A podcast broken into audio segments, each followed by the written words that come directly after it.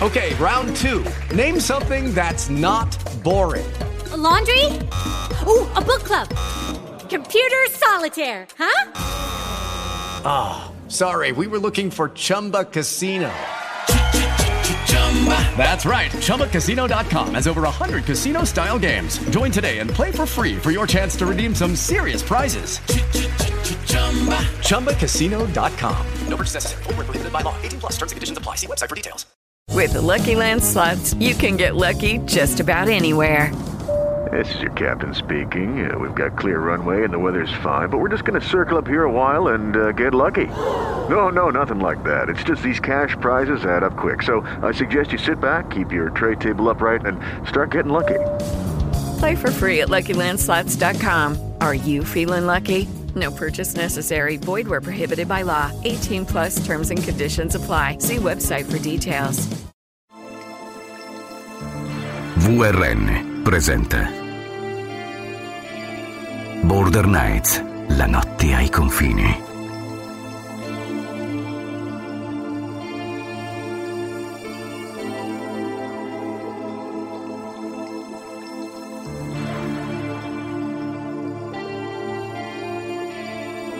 Una voce può raccogliere una vita che a volte sfugge. Una voce può raccogliere una vita che a volte sfugge.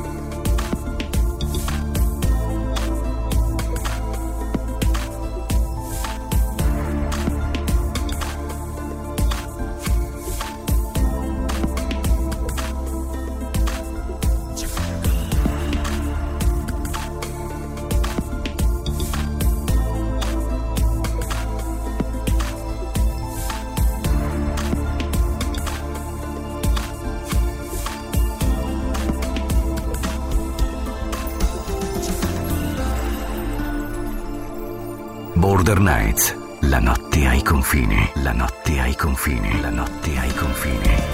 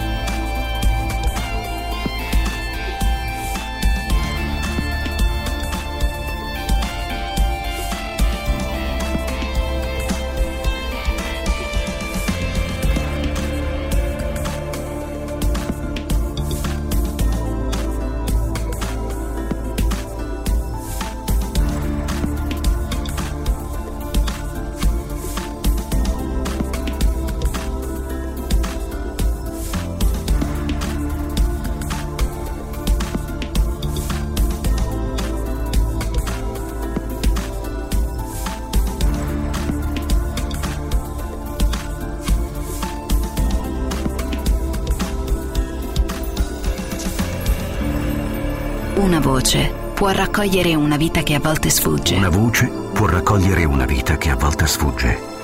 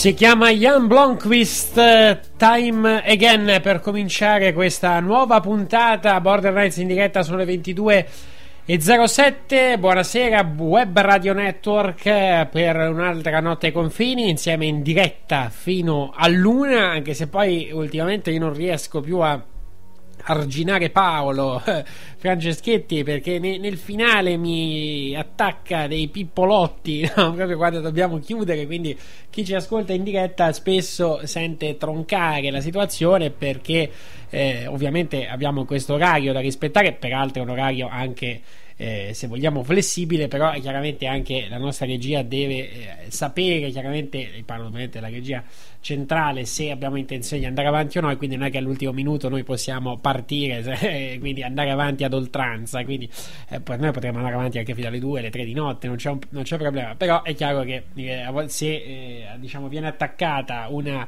eh, un discorso proprio nei secondi finali qui dobbiamo chiudere purtroppo eh, la regia taglia e taglia siamo in epoca di tagli che dobbiamo fare? Invece poi che ci ascolta nel podcast ovviamente anche questo dopo che poi in diretta non si è sentito noi cercheremo comunque di tentare di chiudere a luna anche perché questa sera la parte con Paolo sarà più lunga e quindi eh, è evidente che diciamo probabilmente avremo modo di sviscerare anche le tante domande che, che sono arrivate per lui alcune anche arretrate dovremo andare a cercarle eh, indietro. E, eh, però poi tra poco nella prima parte invece mh, eh, affronteremo un tema eh, tra i più misteriosi. Rientra sicuramente a piano titolo tra i misteri italiani misteri ir- irrisolti eh, mistero che abbraccia inevitabilmente anche e soprattutto il Vaticano la scomparsa di Emanuela Orlandi. Eh, fin da quando ero bambino che sento parlare di questa scomparsa, è un caso che mi ha sempre inquietato particolarmente eh, e allo stesso tempo però interessato anche per i tanti le tante piste che sono state seguite, le tante eh, sfaccettature anche in questi mesi, no? sono usciti altri due libri su eh, Emanuele Orlandi, tra l'altro con tesi anche molto diverse eh, tra di loro.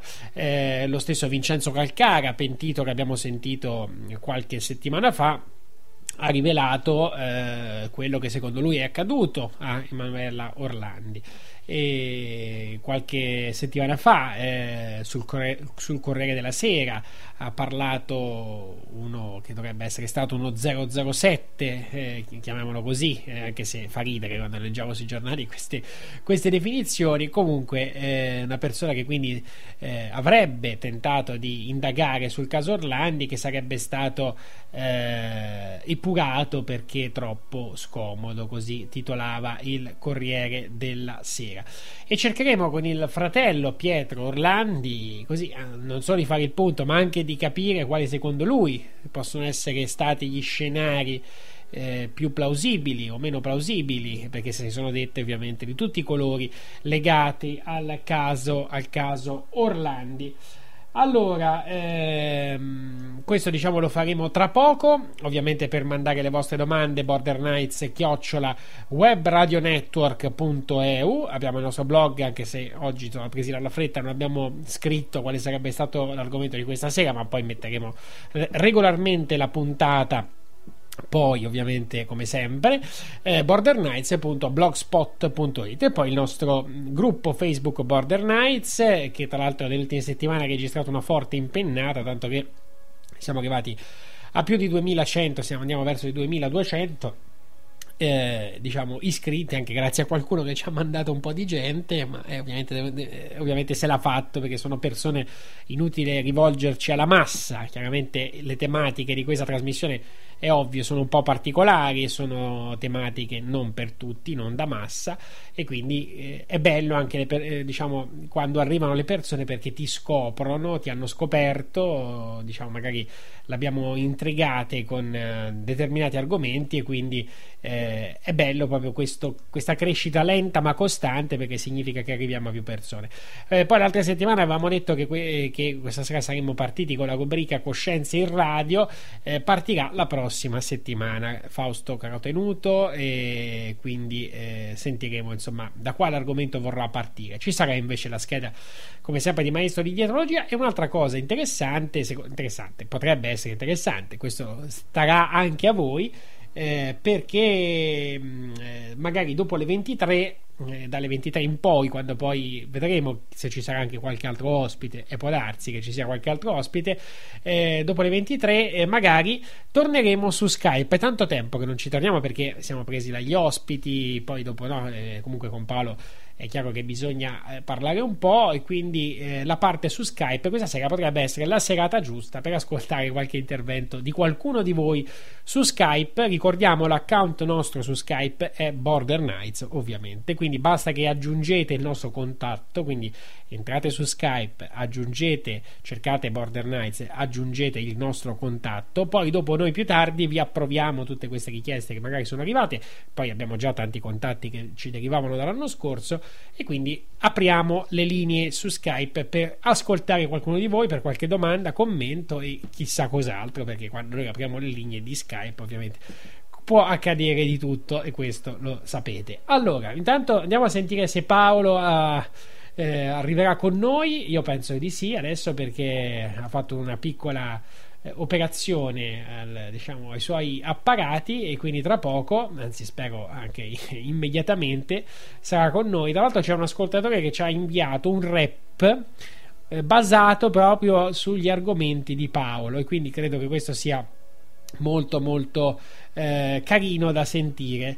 Allora Paolo eh, per il momento non eh, si ricollega credo che c'è forse qualche problema. Eh, tra poco cercheremo di eh, ovviamente risolverlo e tra poco saremo insieme anche a Pietro Orlandi. Eh, c'è anche un altro brano che ho visto che avete, di cui avete parlato sul gruppo.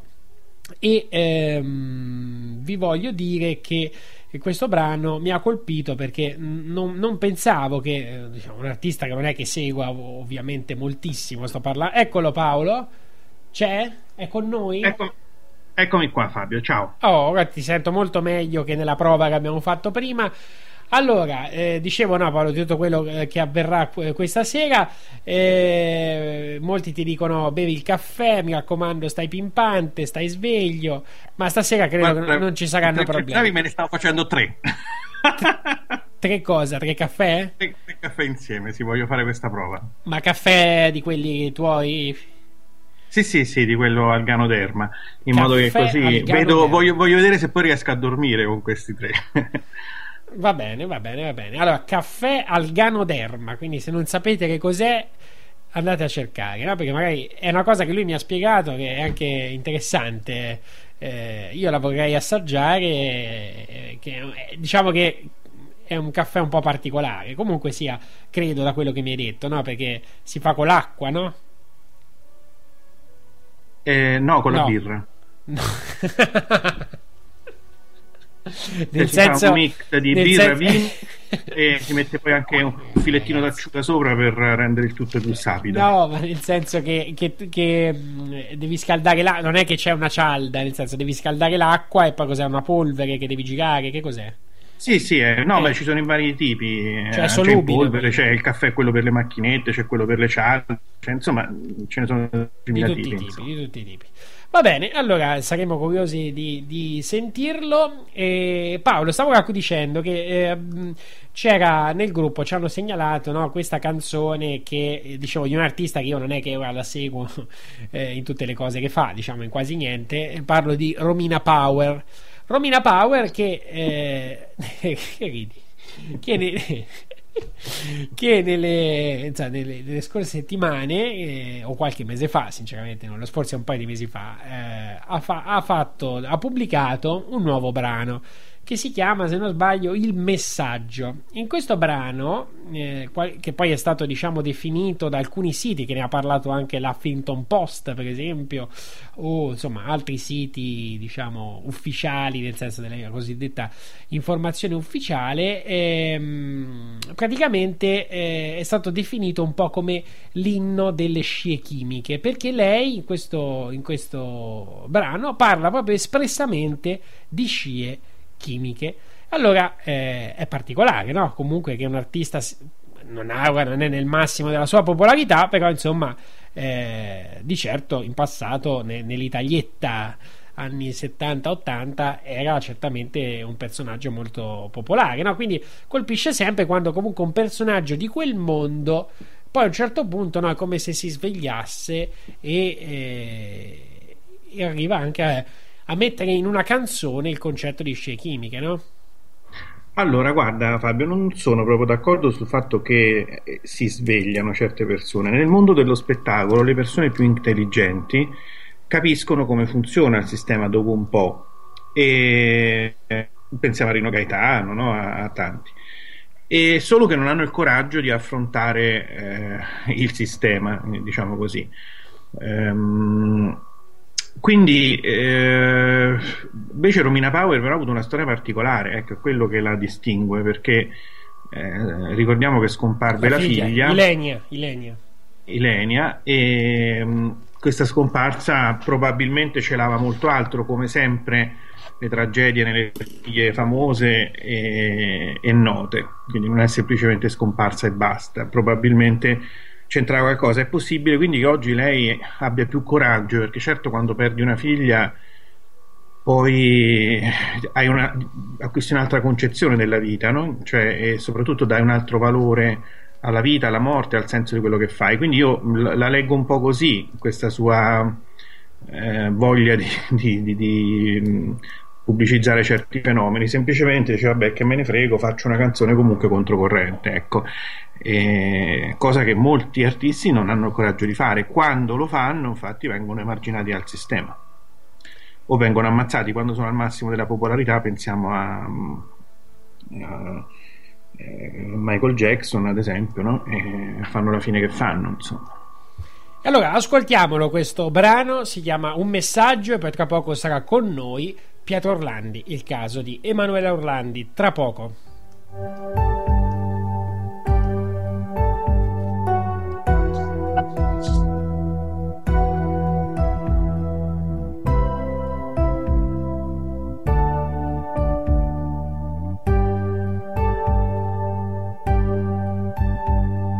Che malattia il vivere in un mondo dove ancora c'è conflitto.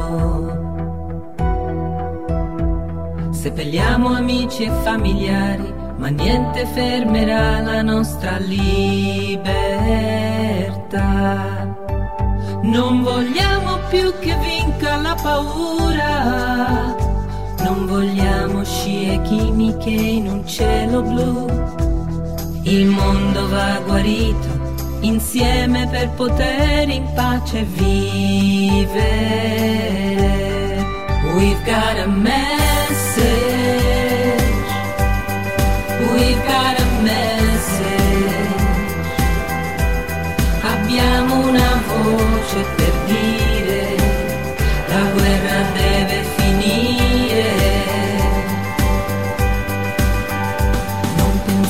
tanta triste avidità, non pensavo a tanta umana cattiveria, non pensavo che la terra la riducessimo così, perché, per chi? La musica sorvola le barriere, si infila invisibile nel cuore luce che si accende dentro noi ci innalzerà. We've got a message.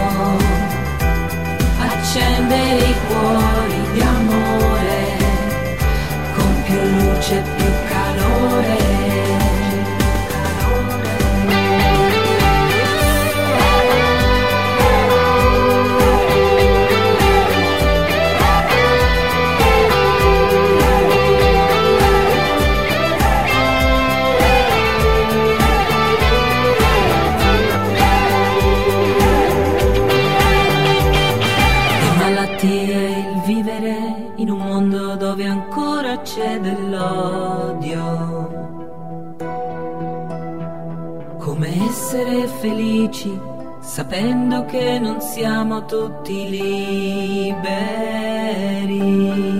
We've got a message. We've got a message. With the Lucky Land slots, you can get lucky just about anywhere. This is your captain speaking. Uh, we've got clear runway and the weather's fine, but we're just going to circle up here a while and uh, get lucky. No, no, nothing like that. It's just these cash prizes add up quick. So I suggest you sit back, keep your tray table upright, and start getting lucky. Play for free at LuckyLandSlots.com. Are you feeling lucky? No purchase necessary. Void where prohibited by law. 18 plus terms and conditions apply. See website for details.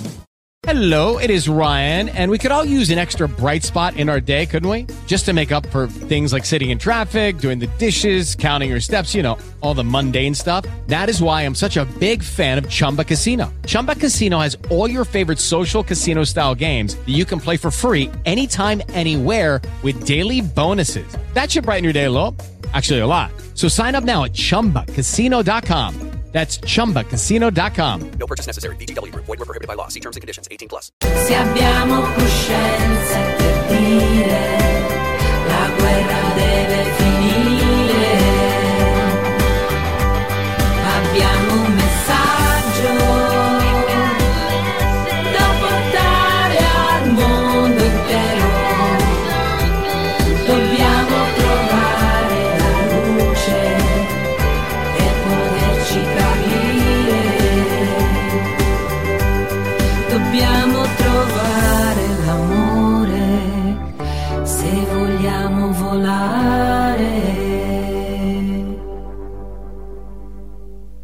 Allora, era il brano che c'era stato segnalato, qualcuno dice aiuto sul gruppo, ma insomma dai, apprezziamo lo sforzo, nel senso del, del tema. Allora, bene, eh, Romina Power, eh, la- io la, la cercherei però Romina Power, eh, ma non per farla cantare, nel senso, ma per sentire bene la, che cosa ci potrebbe dire, perché comunque eh, si è arrivata a fare questa canzone, evidentemente, evidentemente eh, sa o comunque pensa di sapere delle cose che insomma, ci riguardano spesso in questo mondo. Allora, noi andiamo però a dare la buonanotte adesso a Pietro Orlandi. Sì, Fabio, Pietro. Sì, sì. No, Paolo. Dimmi. dicevo, sarebbe, mm, ma sento un, un sacco di rumori.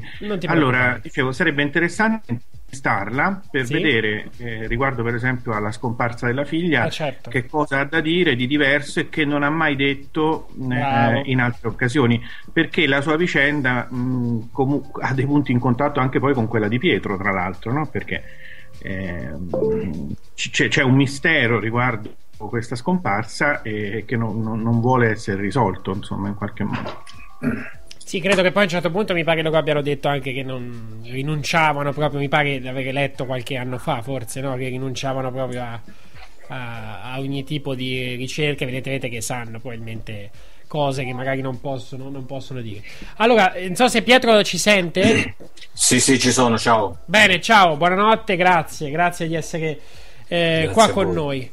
Allora Pietro, eh, non, non si smette mai per fortuna di parlare di Emanuela perché questo significa innanzitutto tenere ovviamente sempre l'attenzione, è un caso che insomma personalmente, ma credo che eh, tutti- tutte le persone che anche sono un po' appassionate di cronaca eh, è rimasto nel cuore perché comunque eh, quest- questa ragazza, eh, la, la sua storia ha colpito, ha colpito tutti e, e ormai i vostri volti, soprattutto quando ne, ne parlava solo chi l'ha visto, insomma, poi dopo chiaramente il tema è diventato, tra l'altro salutiamo anche Fiore De Rienzo che- a cui sono molto legato, eh, sia per la sua empatia e anche insomma, per la- l'ammirazione che ho. Beh, è uno, è uno di quei giornalisti che ha seguito la storia dall'inizio, Eh, lo so, proprio dai so. primi giorni. Lo so, lo so, lo so, e infatti la sua voce era sempre legata a... Tra l'altro lui è stato l'unico a intervistare no, il, il vigile eh, che fece quella testimonianza, no? Eh, poi dopo Sì, sì, fece, fece un servizio che poi è stato utilizzato tantissime volte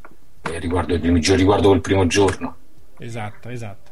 Allora, Pietro, anche in questi, in questi mesi no, sono usciti altri due libri, uno di Pino Nicotri, che è il terzo, credo che scriva su, su, Sì. su Emanuela Orlandi, poi ne è uscito anche un altro, ora mi sfugge, mi sfugge il titolo, però la cosa che, che- che mi aveva colpito è che mi pare che siano due tesi abbastanza contrapposte no, tra Nicotri che diciamo eh, insiste sul, sul discorso del Vaticano e quindi su, su Emanuela che appunto cioè il mistero era chiuso là dentro e poi altre, altre tesi che invece abbracciano diciamo altre, altre teorie. Tu personalmente ecco dopo tutti questi anni se dovessi ecco dire secondo me diciamo ecco la pista più probabile è questa piuttosto che un'altra. Guarda, purtroppo proprio questi due libri che sono usciti, come tanti altri, eh, fanno capire come, come sono andati avanti questi 31 anni. Ci sono state tantissime ipotesi, devo dire verosimili, una diversa dall'altra. Però purtroppo nessuna di queste ha portato una prova. È, sempre, è quello che è mancato sempre in questa vicenda, le prove. Anche l'ultimo che si è autoaccusato a Cetti di aver partecipato al sequestro ha scritto anche un memoriale. Adesso in questi giorni proprio i magistrati a quanto so dovrebbero decidere se rinviarlo a giudizio, chiudere l'inchiesta, però anche lui non ha portato prove e purtroppo è quello che è sempre mancato, sono mancate sempre le prove, tantissime ipotesi sono state fatte non c'è stato mai nulla di serio e quindi questo ti porta a non scartarne nessuna di queste. Magari uno si fa un'idea, però purtroppo non si riesce a scartare nessuna ipotesi perché una di queste potrebbe essere potrebbe essere quella giusta. Purtroppo addirittura ce ne potrebbe essere un'altra che, che non è stata nominata fino adesso. L'unica cosa certa che posso dirti in questi 31 anni, soprattutto i primi tempi, che il, il Vaticano ha sempre cercato di ostacolare le indagini. Questa è l'unica, l'uni- l'unica certezza, ma non lo dico soltanto io, lo dicono anche i magistrati, sai, respingendo le rogatorie, eh, non, eh, non comunicando agli inquirenti eh, tutta quella lunghissima serie di telefonate fatte dai presunti rapitori in segreteria di Stato nei primi mesi fino, fino a settembre, da, da, da, luglio a settembre, non sono stati mai comunicati i contenuti di quelle chiamate. E gli investigatori che ha investigato all'epoca, uno di questi, il dottor Cavaliere, adesso attualmente è vice capo della polizia e capo dell'AISI, l'ex SISDE, che all'epoca si era dato da fare tantissimo è stato vicino alla famiglia e seguiva qualsiasi tipo di pista, lui stesso mi ha detto un paio di anni fa, eh, guarda che noi non, non avevamo dire, gli incentivi da parte del, dei nostri superiori perché a loro volta ricevevano le, le pressioni da parte del, del, Vaticano a rallentare le indagini. E questo fa capire tantissime cose, secondo me. Cioè fa capire che, che il, in 31 anni il Vaticano ha continuato a mantenere quell'atteggiamento, quell'atteggiamento di umertà e questo mi, mi autorizza a pensare che ci, se non ci sono delle responsabilità quantomeno sanno che cosa è successo e qualche cosa che sicuramente tocca, tocca alla Chiesa.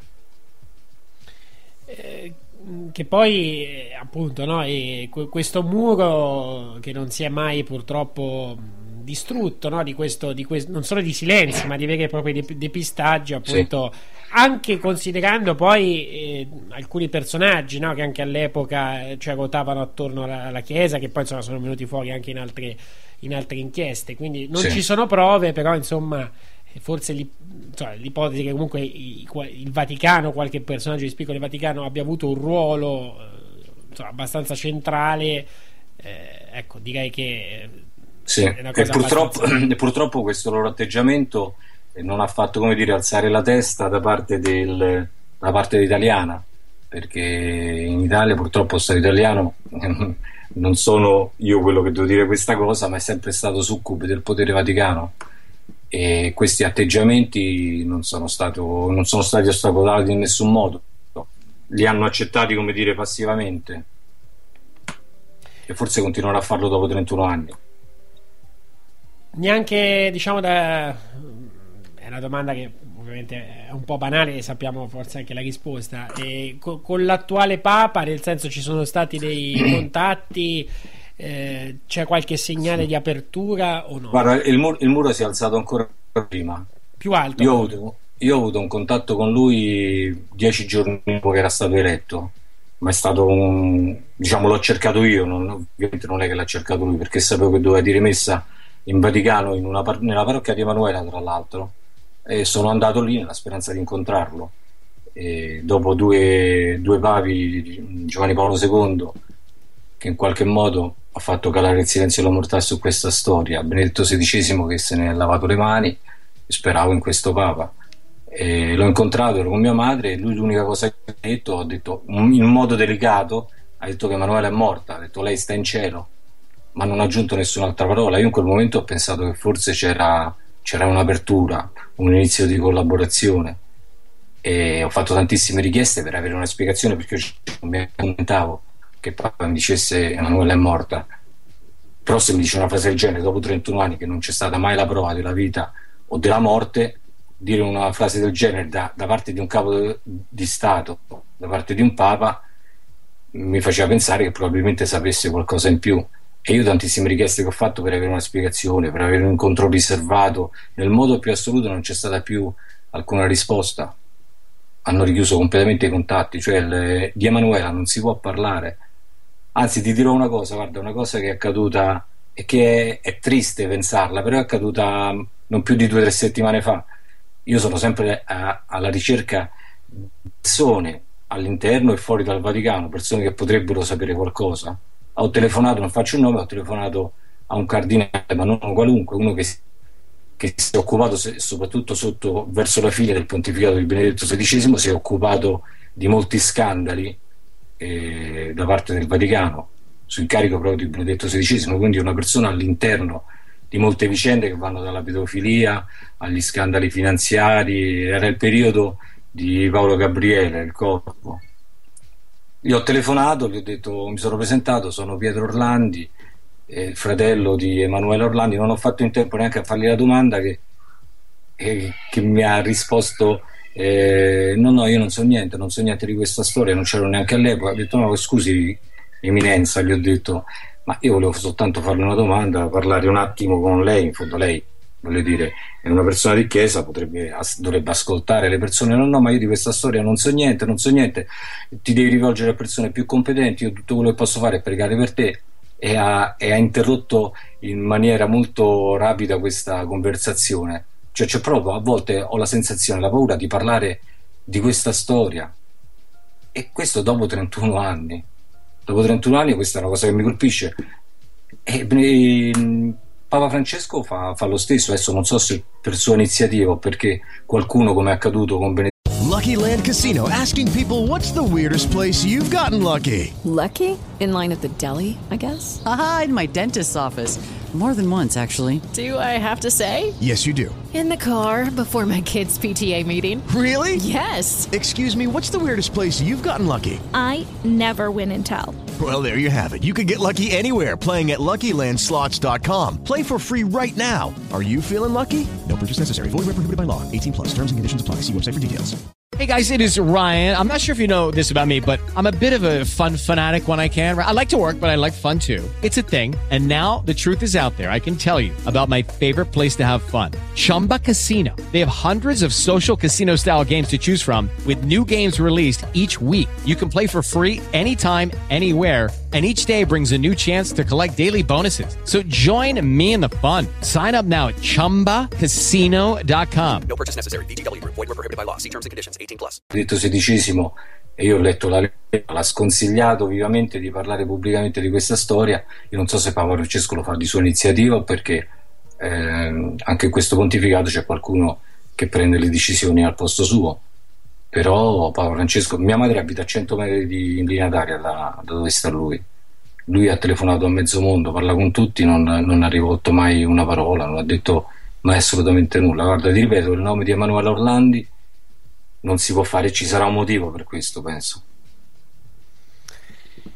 Questa storia del poi do la parola a Paolo, ovviamente, se vuole chiedere qualcosa, se dirci anche la sua su che cosa potrebbe essere accaduto a lei, come ricordiamo anche eh, l'altra scomparsa misteriosa di quel periodo, eh, Mirella Gregori.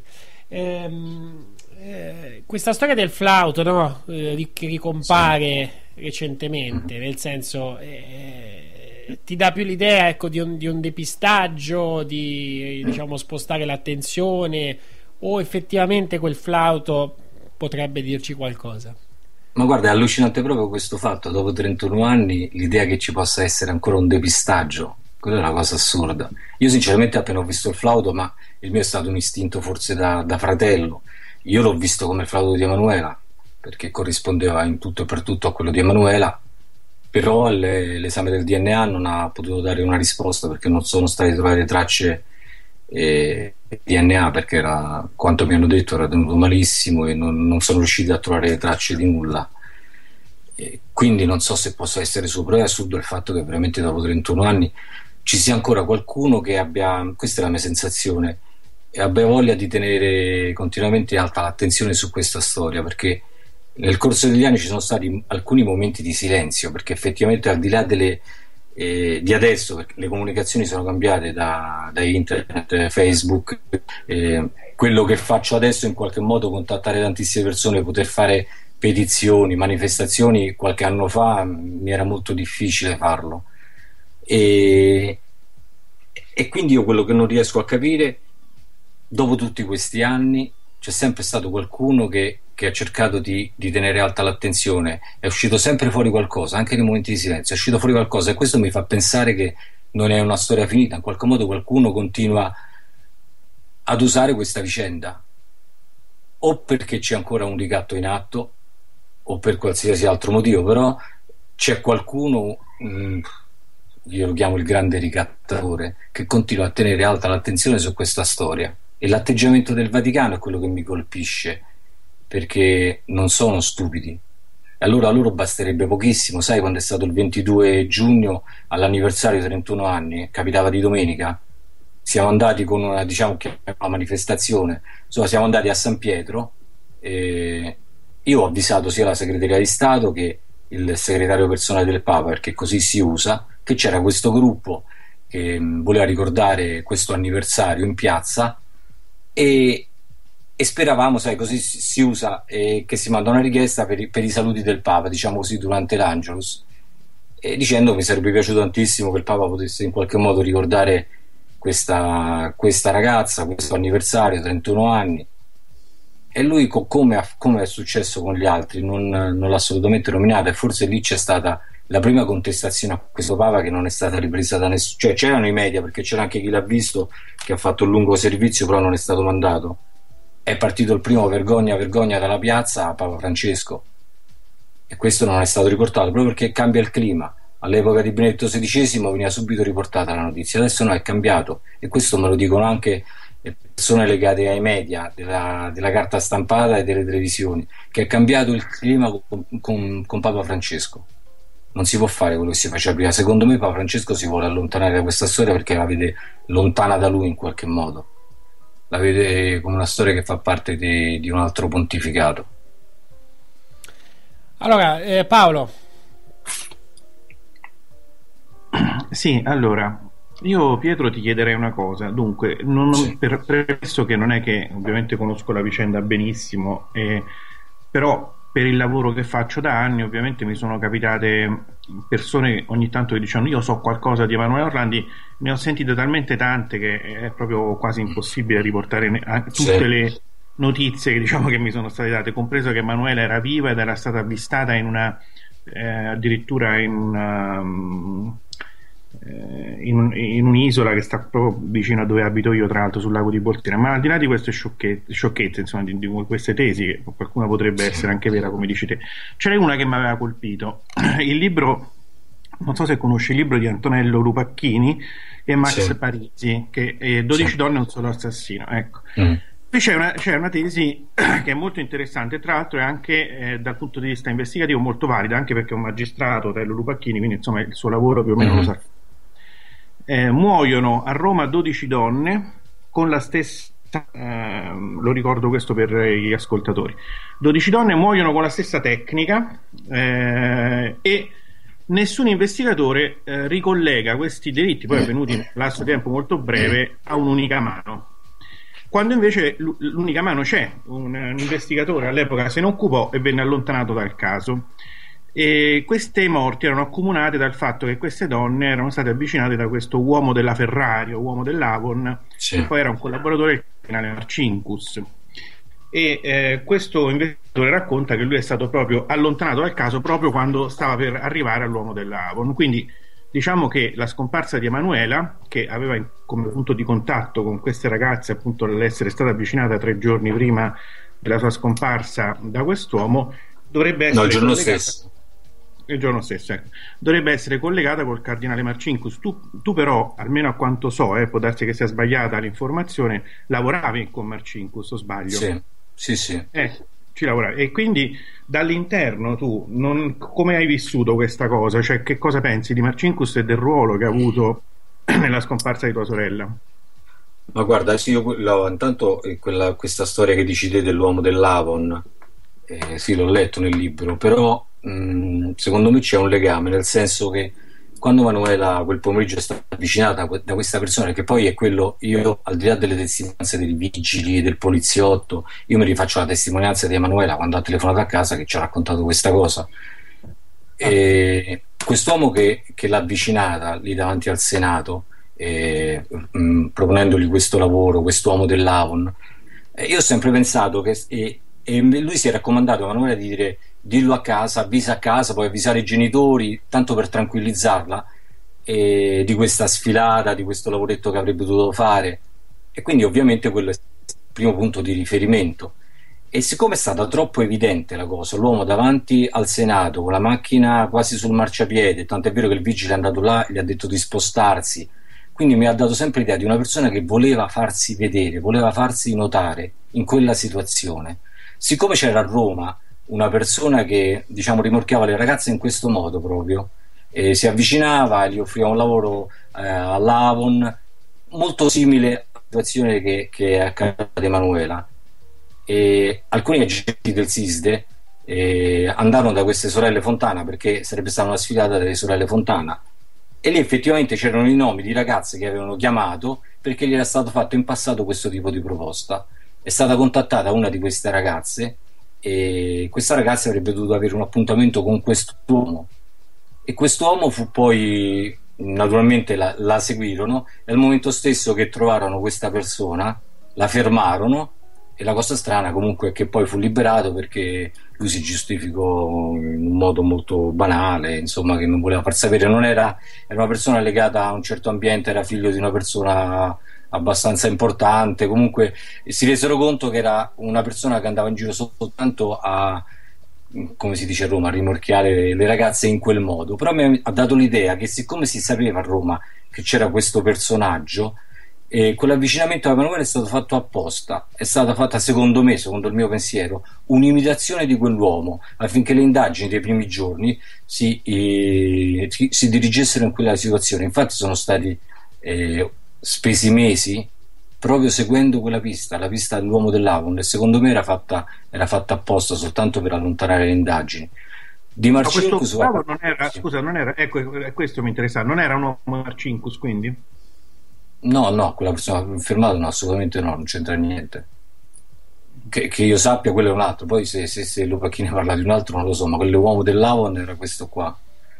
E, guarda, io Marcinkus l'ho conosciuto, ovviamente vi posso dare la mia impressione eh, conoscendolo sul lavoro. Io ho sempre avuto l'impressione che tutte le cose che sono state dette su Marcinkus rispetto a Emanuela, non rispetto al resto, perché sappiamo benissimo che non era uno stinco di santo, nel senso che eh, aveva quei suoi contatti, si è saputo so, contatti con la mafia, con la malavita, però sinceramente in questa vicenda di Emanuela io non ci ho mai creduto. Non, eh... Poi dipende ovviamente qual è l'ipotesi, perché se l'ipotesi è quella legata esclusivamente ai soldi, è un conto, cioè i soldi della Magliana e della mafia soprattutto, che tramite la Magliana erano andati a finire al Banco Ambrosiano e che Giovanni Paolo II ha utilizzato per la causa polacca e, e, naturalmente ad un certo punto gli volevano i soldi indietro. Quello potrebbe essere un altro discorso legato alla, alla, questione finanziaria, ma un Marcinkus, per quello che dice per esempio la Minardi, eh, che abbia violentato Emanuela, che sia stato un gesto di pedofilia, io sinceramente non, poi ovviamente non si può stupire di, di fronte a nulla, però io non, eh, non ci credo a questa cosa. Comunque ehm, c'è un dettaglio molto importante della sì. vicenda di Emanuela che indica chiaramente da dove partono, eh, se non i mandanti, perlomeno gli esecutori della vicenda di tua sorella. Paolo VI. With lucky landslots, you can get lucky just about anywhere. Dearly beloved, we are gathered here today to. Has anyone seen the bride and groom? Sorry, sorry, we're here. We were getting lucky in the limo and we lost track of time. No, Lucky Land Casino, with cash prizes that add up quicker than a guest registry in that case, I pronounce you lucky. Play for free at LuckyLandSlots.com. Daily bonuses are waiting. No purchase necessary. Void were prohibited by law. 18 plus. Terms and conditions apply. See website for details. Step into the world of power, loyalty, and luck. I'm gonna make him an offer he can't refuse. With family, cannolis, and spins mean everything. Now you wanna get mixed up in the family business? Introducing the Godfather at ChumbaCasino.com. Test your luck in the shadowy world of the Godfather slot. Someday, I will call upon you to do a service for me. Play the Godfather, now at ChumbaCasino.com. Welcome to the family. VGW Group, no purchase necessary. Void where prohibited by law. See terms and conditions 18+. Plus. Nelle sue omelie parlò ben sei volte di Emanuela. No, Giovanni Paolo II. Ah, Giovanni Paolo II, sì. Più di qualsiasi altro argomento che... Eh, sì, sì, parlò otto più, volte, guerre, otto volte. più delle guerre che scoppiano nel mondo, più di altri casi che pure interessano la Chiesa, parlò sei volte di Emanuela, quindi significa, anche perché sai che i discorsi del Papa hanno anche un alto valore simbolico che le masse non percepiscono, ma eh, che invece percepisce bene eh, gli interlocutori internazionali del Vaticano e i poteri cosiddetti forti, quindi sono messaggi, quelli del Papa, sì, sì. che vengono trasmessi tra poteri, no? come poi per i messaggi del Presidente della Repubblica e di queste cariche dello Stato qua. Quindi il fatto che ne abbia parlato sei volte significa che la vicenda di Emanuela parte dal Vaticano e la verità va trovata dentro il Vaticano, non fuori. No, no, Quindi- no, questo ne sono, ne sono convinto, guarda. Io quando si cercano tanto eh, le, persone che l'hanno fermata all'inizio, che cosa è successo quei primi giorni, e secondo me eh, da quel punto di vista no- non si potrà arrivare alla verità, nel senso che eh, quella è stata manovalanza e la manovalanza secondo me, sempre secondo il mio pensiero, probabilmente non è a conoscenza neanche del movente e dei mandanti. Quindi la manovalanza arriva a un certo punto. E io, so- io sono convinto che ci sia proprio per il fatto che la storia dura da, da 31 anni e anche se ci stanno questi momenti di silenzio a volte come in questo periodo, per me è un continuo di continuo ricevere eh, messaggi, telefonate di persone che sono convinti di sapere quello, quell'altro, oppure che mi mettono la pulce nell'orecchio nei confronti di una certa situazione. Eh, io ho cercato sempre, anche se sono stato criticato perché hanno detto che io ascolto tutti, troppe persone, però io non, non me la sento di, eh, di lasciare nessun eh, di, non- di- di non rinunciare a nulla, nel senso perché ci potrebbero essere tante persone quello che potrebbe dirmi qualcosa di più. Ehm, scusa, eh, mi sono perso un attimo, qual era cosa mi avevi chiesto? Adesso sto andando sull'altro discorso perché io vado a ruota libera, poi mi... No, tu alle mie domande hai risposto. Ah no, quindi- no, alla, alla- alla- questione di Giovanni Paolo II degli otto appelli, ne ha fatti otto di appelli. Ah, otto, Perché poi, non ne ha- sì, poi c'è stato uno a sorpresa, e questi ha fatti entro mh, nei primi mesi. Poi c'è stato un lunghissimo, quello mi ha colpito, l'ultimo, no, perché c'è stato un lunghissimo periodo di silenzio e poi lui ad aprile, ad aprile dell'84, a sorpresa, quando non c'era più nessun messaggio, non c'era più nessuna telefonata, e rifece nuovamente un appello durante un'udienza, un'udienza dalla, dalla Una Nervi. Ehm, comunque alcuni di, que- di quei mess- di quei- di quegli appelli era perché erano richiesti, diciamo, erano i presunti rapitori che chiedevano al Papa di dire, chiede- e, e dire certe cose, tant'è vero che so che mm, il settimo, credo, quello da Castel Gandolfo, uno degli ultimi, dove chiedevano eh, che il Papa doveva dire che Ali Acciai era un essere umano e come tale andava trattato, una, una cosa simile, e l'avevano sconsigliato in Vaticano e lui disse, a quanto so, lui disse ma se è soltanto per un appello che può servire a qualcosa io lo faccio lo stesso, quindi a volte lo faceva anche di sua, di sua iniziativa. Sono convinto che, guarda, il Papa quando è venuto a casa nostra era Natale dell'83, sei mesi dopo, dove ci parlò, ci disse la famosa frase esiste il terrorismo nazionale quello internazionale e quello di Emanuele è un caso di terrorismo internazionale. Io sono convinto che lui eh, avrebbe voluto dirci qualche cosa, qualche altra cosa, però ho avuto sempre la sensazione, per quello che lo conoscevo, per quello che, perché noi l'avevamo incontrato altre volte anche prima della vicenda di Emanuela, e so che lui avrebbe voluto dire qualcosa ma non lo poteva dire, ha dovuto mettere sul piatto della bilancia la verità sulla scomparsa di Emanuela e l'immagine della Chiesa e ha fatto una scelta e poi è rimasta quella. Io sono convinto che ci sia qualcosa legato a, quei, a 31 anni fa, qualcosa di veramente inconfessabile, che, no- che difficilmente potrà uscire. Io sono convinto Però- che ci sia ancora un ricatto in atto legato a quel qualcosa che è accaduto 31 anni fa. E forse questa vicenda finirà quando i presupposti di quel ricatto avvenuto 31 anni fa finiranno. Guarda, mh, Pietro, mh, in questi casi, mh, per cercare eh, diciamo una possibile verità, la, la strada da battere non è quella ufficiale, bisogna battere strade non ufficiali ma di persone credibili che abbiano mezzi diversi. Certo. E dopodiché, se ti fai un'idea precisa tu, a quel punto sai anche dove andare a cercare eventuali prove. Quindi forse potresti Eh, le prove, di- sai, sai, le prove è difficile da trovare. Ci sono certe situazioni che potrei averle anche abbastanza chiare, però eh, sono, sono situazioni eh, diciamo dove è difficilissimo trovare le prove. Le prove. Forse se hai la prova non, non avresti anche il tempo di, di parlarne.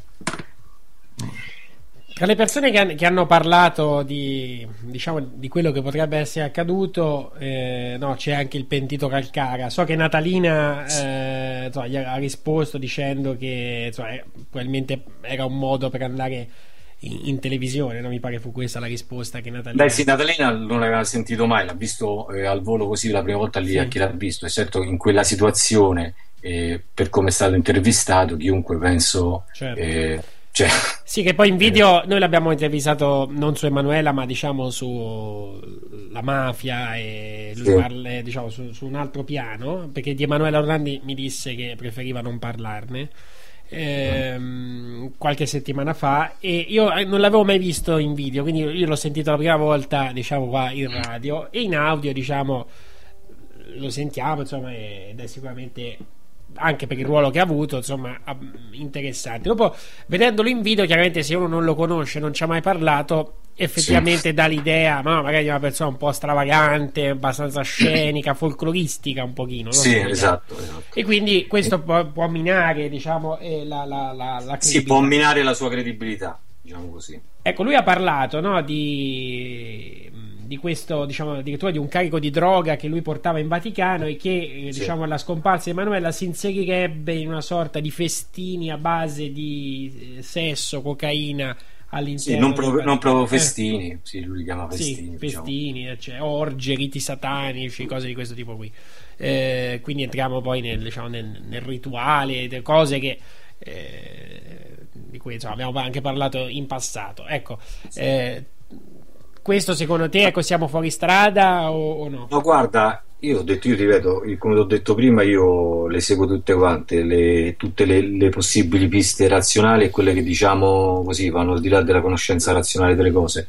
Però eh, Calcara, io ho parlato più di una volta Calcara, da qualche anno eh, l'ho incontrato, ci siamo parlati, cioè lui effettivamente di, di quello che possa essere accaduto a Emanuele non sa nulla. Lui, siccome sa eh, di certe situazioni che, veni- che avvenivano in Vaticano, dice di quello ne sono certo, io ho l'impressione che Emanuela possa essere finita in quella situazione, per quello che gli hanno detto alcuni suoi colleghi, no? chiamiamoli così, eh, per persone legate alla mafia, anni fa, e quando ancora non si parlava di queste cose, quando non si facevano riferimenti al Vaticano in questo senso, gli dicevano guarda quella ragazza ha fatto la stessa fine de- delle altre ragazze però lui effettivamente da questo punto di vista no- non ha una prova perché non lo sa. Lui presuppone lui è convinto de- de- delle altre cose che ha detto eh, di, questi, di questi incontri che c'erano non soltanto con personaggi all'interno del Vaticano ma anche personaggi al di fuori del Vaticano personaggi della mafia personaggi della politica e personaggi delle istituzioni in generale eh, che partecipavano a questi diciamo, incontri rituali. eh. Però di Emanuela non, non lo sa lui se, se lui eh, pensa, io immagino dice che Emanuela possa essere probabilmente finita lì, però eh, non, non ha nessun tipo di prova, è soltanto un suo pensiero da quel punto di vista. Però ovviamente va battuta anche quella pista perché io è sempre meglio, come si dice, una brutta verità che una bella menzogna, quindi e io per questo motivo cerco di, di seguirle tutte quante le piste, anche se poi mi dicono, appunto, come ti ho detto prima, a volte mi criticano per le strade che prendo, però io non, non riesco a rinunciare a nulla. Mi pare il 21 ottobre è uscita questa intervista sul Corriere della Sera di questo ex agente del SISDE Giulio Gangi Sì. che ha fatto questo insomma, racconto, non è che diciamo, ha detto cose sconvolgenti, però in, in sostanza sarebbe stato allontanato no, perché andava troppo a magari indagare su certi fronti, lui diceva voleva aiutare la famiglia, a un certo punto sono stato esautorato. Eh, Sì. Tu credo ci sei stato anche a stretto contatto no, con, questa, con questa persona. Sì, l'ho sentito anche di recente, no? ai primi tempi devo dire che passavo non so quante giornate insieme a lui dalla mattina alla sera a cercare le BMW, tutte le BMW a Roma. Lui era un ragazzo, era giovane, all'epoca aveva 20 anni, credo, 23-24 anni. Lui si dava molto da fare, devo dire. E quello che ha fatto, secondo me, l'ha fatto, l'ha fatto in buona fede. L'ha fatto in buona fede. Poi lui lavorava insieme ad un altro eh, agente del SISDE, un carabiniere, Gramendolo si chiamava, e dopo i primi giorni lui venivano sempre insieme a casa nostra. E Grandola che poi ci non consigliò, ci affidò all'avvocato Egidio, e furono loro i servizi a darci questo avvocato, che poi lo negarono davanti al magistrato, tra l'altro, e- però sono stati loro a darci questo avvocato. E lui, Giulio, sì, effettivamente lui a un certo punto fu allontanato, adesso non so se fu allontanato per questo motivo o per altri motivi, però l'impressione era quella che lui andava un po' a cercare dappertutto. E come ti ho detto prima, siccome Giulio è un conto, ma poi se una situazione del genere la dice l'attuale vice capo della polizia, capo dell'AISI, ex SISDE, ripeto, due anni fa mi ha detto che all'epoca le- il Vaticano faceva pressione sui superiori per allentare le indagini, quindi è possibile anche quello che dice Okay, round two. Name something that's not boring. A laundry? Ooh, a book club. Computer solitaire, huh? Ah, sorry, we were looking for Chumba Casino. That's right. ChumbaCasino.com has over 100 casino style games. Join today and play for free for your chance to redeem some serious prizes. ChumbaCasino.com. No purchase necessary. Void where prohibited by law. 18 plus terms and conditions apply. See website for details. Hello, it is Ryan, and we could all use an extra bright spot in our day, couldn't we? Just to make up for things like sitting in traffic, doing the dishes, counting your steps, you know, all the mundane stuff. That is why I'm such a big fan of Chumba Casino. Chumba Casino has all your favorite social casino style games that you can play for free anytime, anywhere with daily bonuses. That should brighten your day a little. Actually, a lot. So sign up now at chumbacasino.com. That's chumbacasino.com. No purchase necessary. VGW Group. Void were prohibited by law. See terms and conditions. 18 plus. che dice Giulia. Senti, E io, sì. io- dovrebbero Vai, vai, essere tu. ascoltate comunque queste persone, tra l'altro, anche dalla procura, perché non ascolta magari il eh, eh, Cavaliere. Cioè, il Cavaliere ha fatto questa lezione, non è, non è una dichiarazione da poco. E ritorno a quello che ha detto Papa Francesco. Di recente è stato ascoltato anche il Presidente della Repubblica Italiana. Perché non ascoltare Papa Francesco? In fondo Papa Francesco ha fatto una dichiarazione non leggera, ha detto Emanuele è morta. Da dove gli arriva questa, questa informazione? Se siamo tutti quanti uguali in secondo me dovrebbe prendersi le responsabilità di quello che dice, a prescindere dalla persona, che sia un semplice cittadino o che sia un capo di Stato.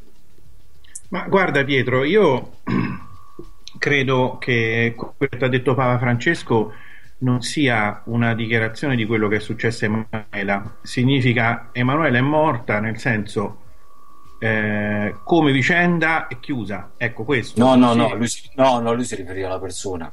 Lei sta Sì, lui si riferiva, no, no, si riferiva alla persona, ma io credo che volesse Metterci una alludere- pietra sopra. No, a, una- Sì, a un altro livello, perché spesso queste persone, ehm, e Papa Francesco non si esime da, da- dall'appartenere a questa categoria, parlano mh, per metafore, quindi dicono Sì. una cosa che alla lettera significa una cosa, è morta, ma in realtà significa eh, eh, mettiamoci una pietra sopra, una pietra tombale sopra, perché questa vicenda è morta, nel senso non, non deve più rivivere. Que- ma io la leggerei così.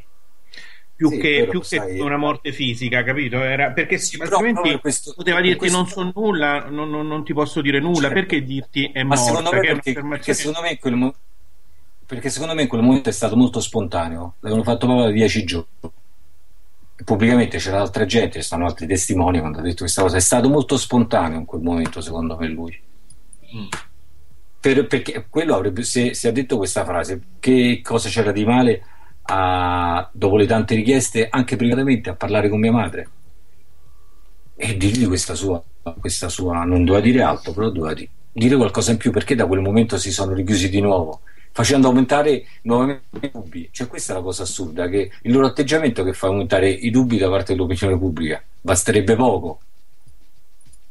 Eh, Pietro, tra i libri che sono usciti ce n'è uno in particolare che si è spinto, qui siamo proprio nell'estremismo, diciamo, più totale. Tra l'altro tu di questo immagino. libro hai chiesto il, il sequestro, poi ci dirai anche come è andata a finire questa storia, di Roberta Hidalgo, eh, la quale... eh, Te l'hanno considerato su Facebook. sì, questo, ho visto, sì, ho visto- se è, un li- è un libro che poi ovviamente ne, avevamo- ne avevo letto sul tempo una volta, no, che aveva accennato a questa storia. Eh, è un libro che in sostanza cioè, arriva a, di- a dire addirittura che Emanuela vivrebbe con te, cioè sarebbe in realtà tua moglie, in realtà Sì, sarebbe... la tengo, sarebbe- la tengo sequestrata segre- io da infatti 21 anni facendolo passare per mia moglie. la voce che sentiamo in sottofondo quindi è di...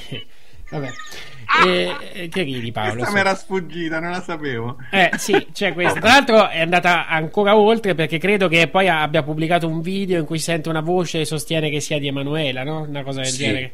No, guarda, è una cosa allucinante quella della, della Hidalgo. E io non credo che a un certo punto sia solo una pazza, lo dico sinceramente, perché l'editore stesso, quando io mh, avevo modo di discutere con lui di questa cosa, perché non, e, ha detto ma guarda che lo so benissimo che quelle cose che dice sono scusa la parola dice sono tutte cazzate però per me è una questione economica io faccio quindi questo già fa capire.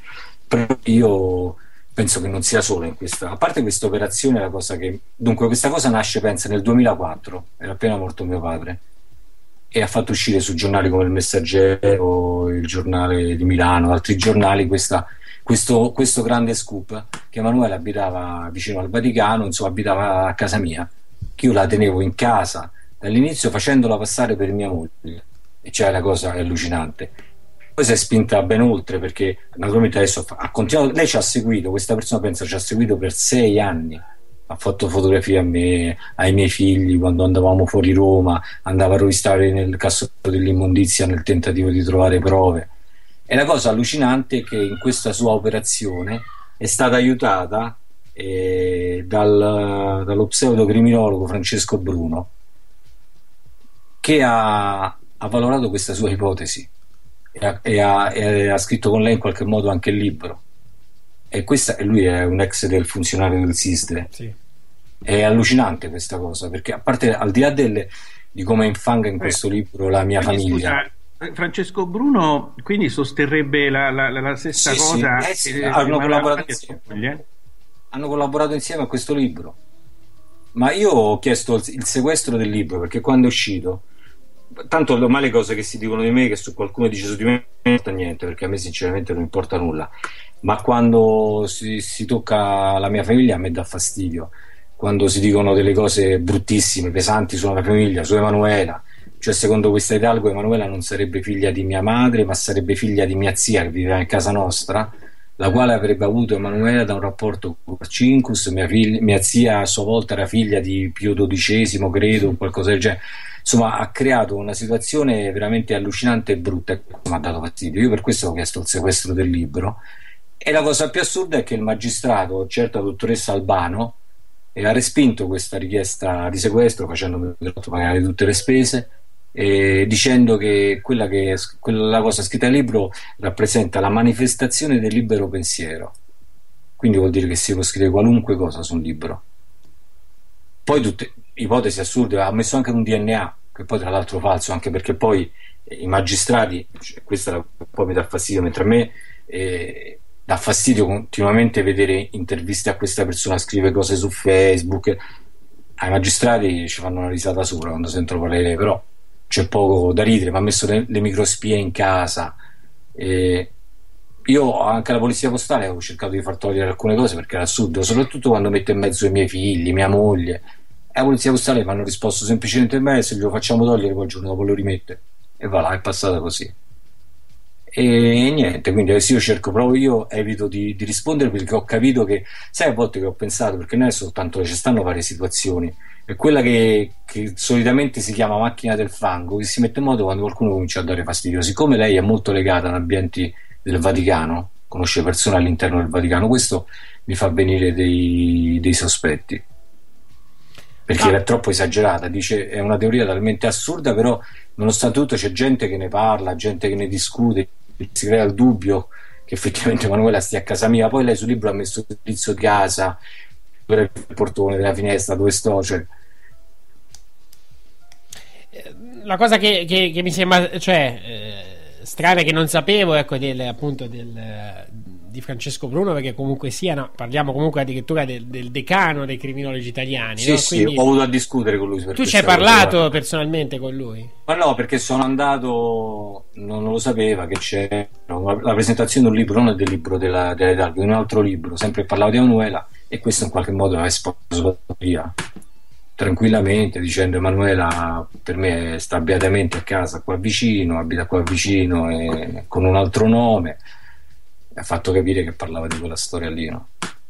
ma no, è allucinante la cosa che poi voglio dire eh, i magistrati sanno benissimo cioè, a parte il fatto che sanno benissimo che chi abbia moglie il fatto che abbiamo sei figli secondo me addirittura quei figli sarebbero di un'altra persona dalla mia vera moglie che io tengo lontano non so dove e quindi avrei passato tutti gli anni con Emanuela tenendo mia moglie lontano non so dove e guarda Ecco, però so, lui- lui so- diciamo lei, che- lei lo fa, lo fa per eh, come, come ci sono altri giornalisti che ho nominato prima non mi viene neanche di nominare che a volte dicono delle cose pesanti per, eh, io sono convinto per farmi perdere la pazienza. Eh, quindi diciamo che Bruno eh, cioè, sostiene solamente Emanuela è viva o sostiene anche lui che, che sia... No, no, che Emanuela è Patrizia, che Emanuela, che Emanuela ah, anche lui sostiene... Sì, sì, ha fatto una comparazione del viso, i denti, adesso non mi ricordo che cosa, nella- nel 2004 quando uscì questa cosa. No, no, lui dice che è mia moglie. Cioè, No, è perché, la, perché, della- eh, perché, cioè, che, che la tesi, no? eh, un conto è dire Emanuela può essere viva, no? Che è stata una tesi Eh beh, certo, che guarda, quello lo diciamo, dico anch'io, voglio dire, è un'ipotesi Senti, possibile. scusa Pietro, e, dell'ipo- e dell'ipotesi di Imposimato che dice che Emanuela si sarebbe innamorata di uno dei rapitori e avrebbe scelto di vivere con lui all'estero? Sì, sì. Sai, Anche ognuno, questo- dice, ognuno dice la sua. Questa del, del fatto che si è innamorata, l'ho sentita sfuggita, lui non me l'ha mai detto direttamente. Nel senso che lui è convinto che da un certo punto, secondo la sua ipotesi, che lui la lega alla questione del terrorismo internazionale, che a un certo punto eh, lui parla dei rapiti che si legano in qualche modo al loro rapitore. Emanuela non ha visto altra strada che in qualche modo per salvarsi, legarsi a questa persona. Adesso, secondo lui, farebbe, vivrebbe eh, in una zona non so dove sperduta del Medio Oriente farebbe la sua vita così. Però eh, cioè sinceramente se fosse, se fosse io non credo all'idea che Emanuela eh, di sua spontanea volontà di non presentarsi a casa se fosse vero questo non ci credo. Senti, c'è un'altra tesi invece che mh, questa la- me la ricordo perché eh, io sono molto amico di, mh, eh, de- del, del marito di Gabriella Carlizzi, che era quella che. ah ci ho la- parlato lo conosco Carmelo Esatto, sì.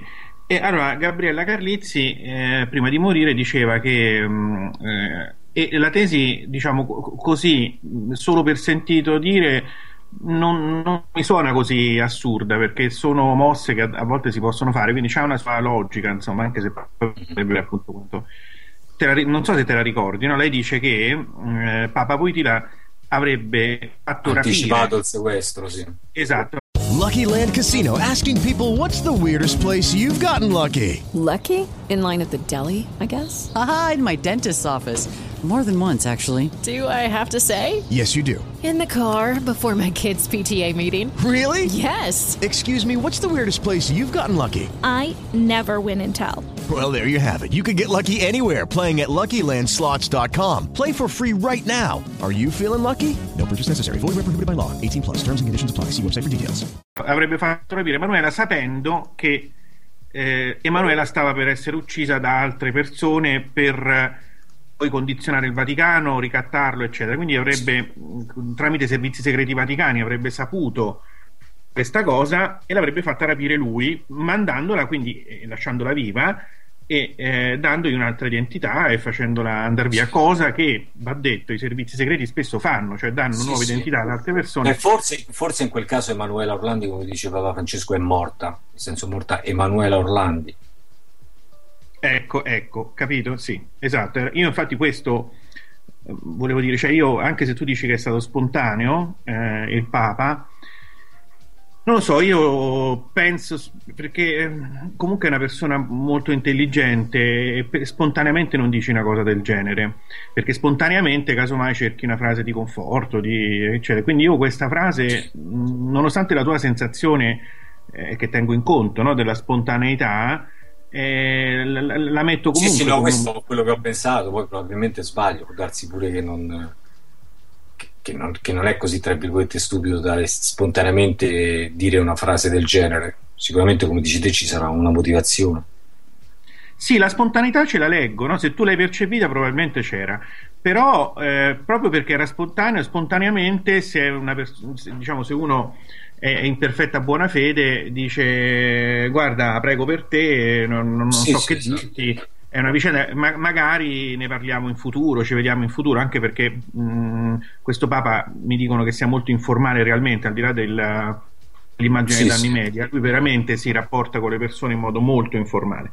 Quindi avrebbe potuto dire così, invece no, ha detto questo, cioè proprio Emanuela eh, eh, Orlandi è morta e eh, io la, la leggerei in questo modo, insomma, il che non significa che la tesi della Carlizzi sia corretta, insomma, però diciamo ci avrebbe, Sì, lei- logica, dice- ci avrebbe anche la sua logica questi 31 anni di, mh, di silenzio, anche perché Pietro, conoscendo in- ormai in questi anni di, di- di lavoro in questi casi, purtroppo ho- ho capito qual, qual è la logica di certi poteri. Se fosse morta e l'avessero ammazzata in un modo barbaro, selvaggio, così, la- a quel punto prenderebbero il capo espiatorio, farebbero tro- il capo espiatorio, Certo. farebbero chiusa, confessare l'avrebbero- qualcuno che ci vuole niente a far confessare un, un cretino qualsiasi che direbbe sì, l'ho, l'ho- l'ho- l'ho- adescata in piazza X eh, e poi l'ho uccisa. E a quel Esatto, punto si chiuderebbe il caso così. E se non fanno vuol dire che c'è un motivo. Cioè questi praticamente tengono in piedi una vicenda per 31 anni e quando la potrebbero chiudere inventandosi qualche cazzata. La cazzata perché non si inventa invece? Non si inventa perché inventarla può essere controproducente e quindi anziché chiudere può riaprire eh, una vicenda e creare casini. Ecco perché scelgono il silenzio. E quando si sceglie il silenzio mi pare, come giustamente hai detto tu, che allora c'è qualcosa da coprire, ma è qualcosa di vivo. E allora Sì, sì, potrebbe anche essere che sia Emanuela viva, anche se a quel questo ma- punto mi domanderei come mai lei non, non vi ha mai, se fosse viva, fatto avere almeno qualche messaggio in diretto, qualche, qualche Eh beh, cosa perché che... evidentemente se fosse via, evidentemente non può. Se fosse via, se, se- se l'ipotesi è quella tua, evidentemente non può perché probabilmente uno accetta delle, delle condizioni. Sì, però, sei viva, però potrebbe dare un proprio, non so, una cosa propria, no? un, un oggetto, un monile, una cosa- e dire a qualcuno portalo a mio fratello, Eh, magari sì. fra qualche mese, capito? Quindi anche se non può, comunque può. Eh, ma io, continu- io continuerei a cercarla ancora di più, però in quel modo. Perché io non è che l'accetterei, ah, ok, sta, Emanuele è viva, sta a posto, quindi fine della storia, andiamo avanti. Eh no, io non ci riuscirei, capito? Ho capito. E però c'è qualcuno, vedi, che eh, evidentemente qualcun altro sa, l'ipotesi è quella tua, qualcun altro sa perché continua a spingere a tenere l'alta l'attenzione, perché vedi, dopo 31 anni eh, è ancora viva questa storia. Sì, che qualcuno sa, è indubbio. E qualcuno eh, la, la usa. usa, usa quell'ipotesi che hai detto te. Che a me questa storia di- comunque del questa storia del flauto ricomparsa me fa impazzire comunque perché Eh no, beh, certo, è strano perché è, è- è allucinante quello è l'oggetto che aveva Emanuela con sé quando è eh, scomparsa. appunto che ricompare dopo 31 anni Eh, se quello è veramente quello di Emanuela, è come una parte di Emanuela che ricompare dopo 30 anni, capito? E, e secondo me Accetti non è da solo in questa, in questa vicenda. Lui sicuramente le- la storia che ha raccontato c'è qualcosa di vero. Guarda, a me l'unica cosa, un- non so se te l'hai mai visto parlare, l'hai mai ascoltato. sì. ho visto È anche molto- con- il confronto che ha fatto con te Sì, è molto. ehm, a volte sembra un attore quando parla, no? È molto sc- scenico.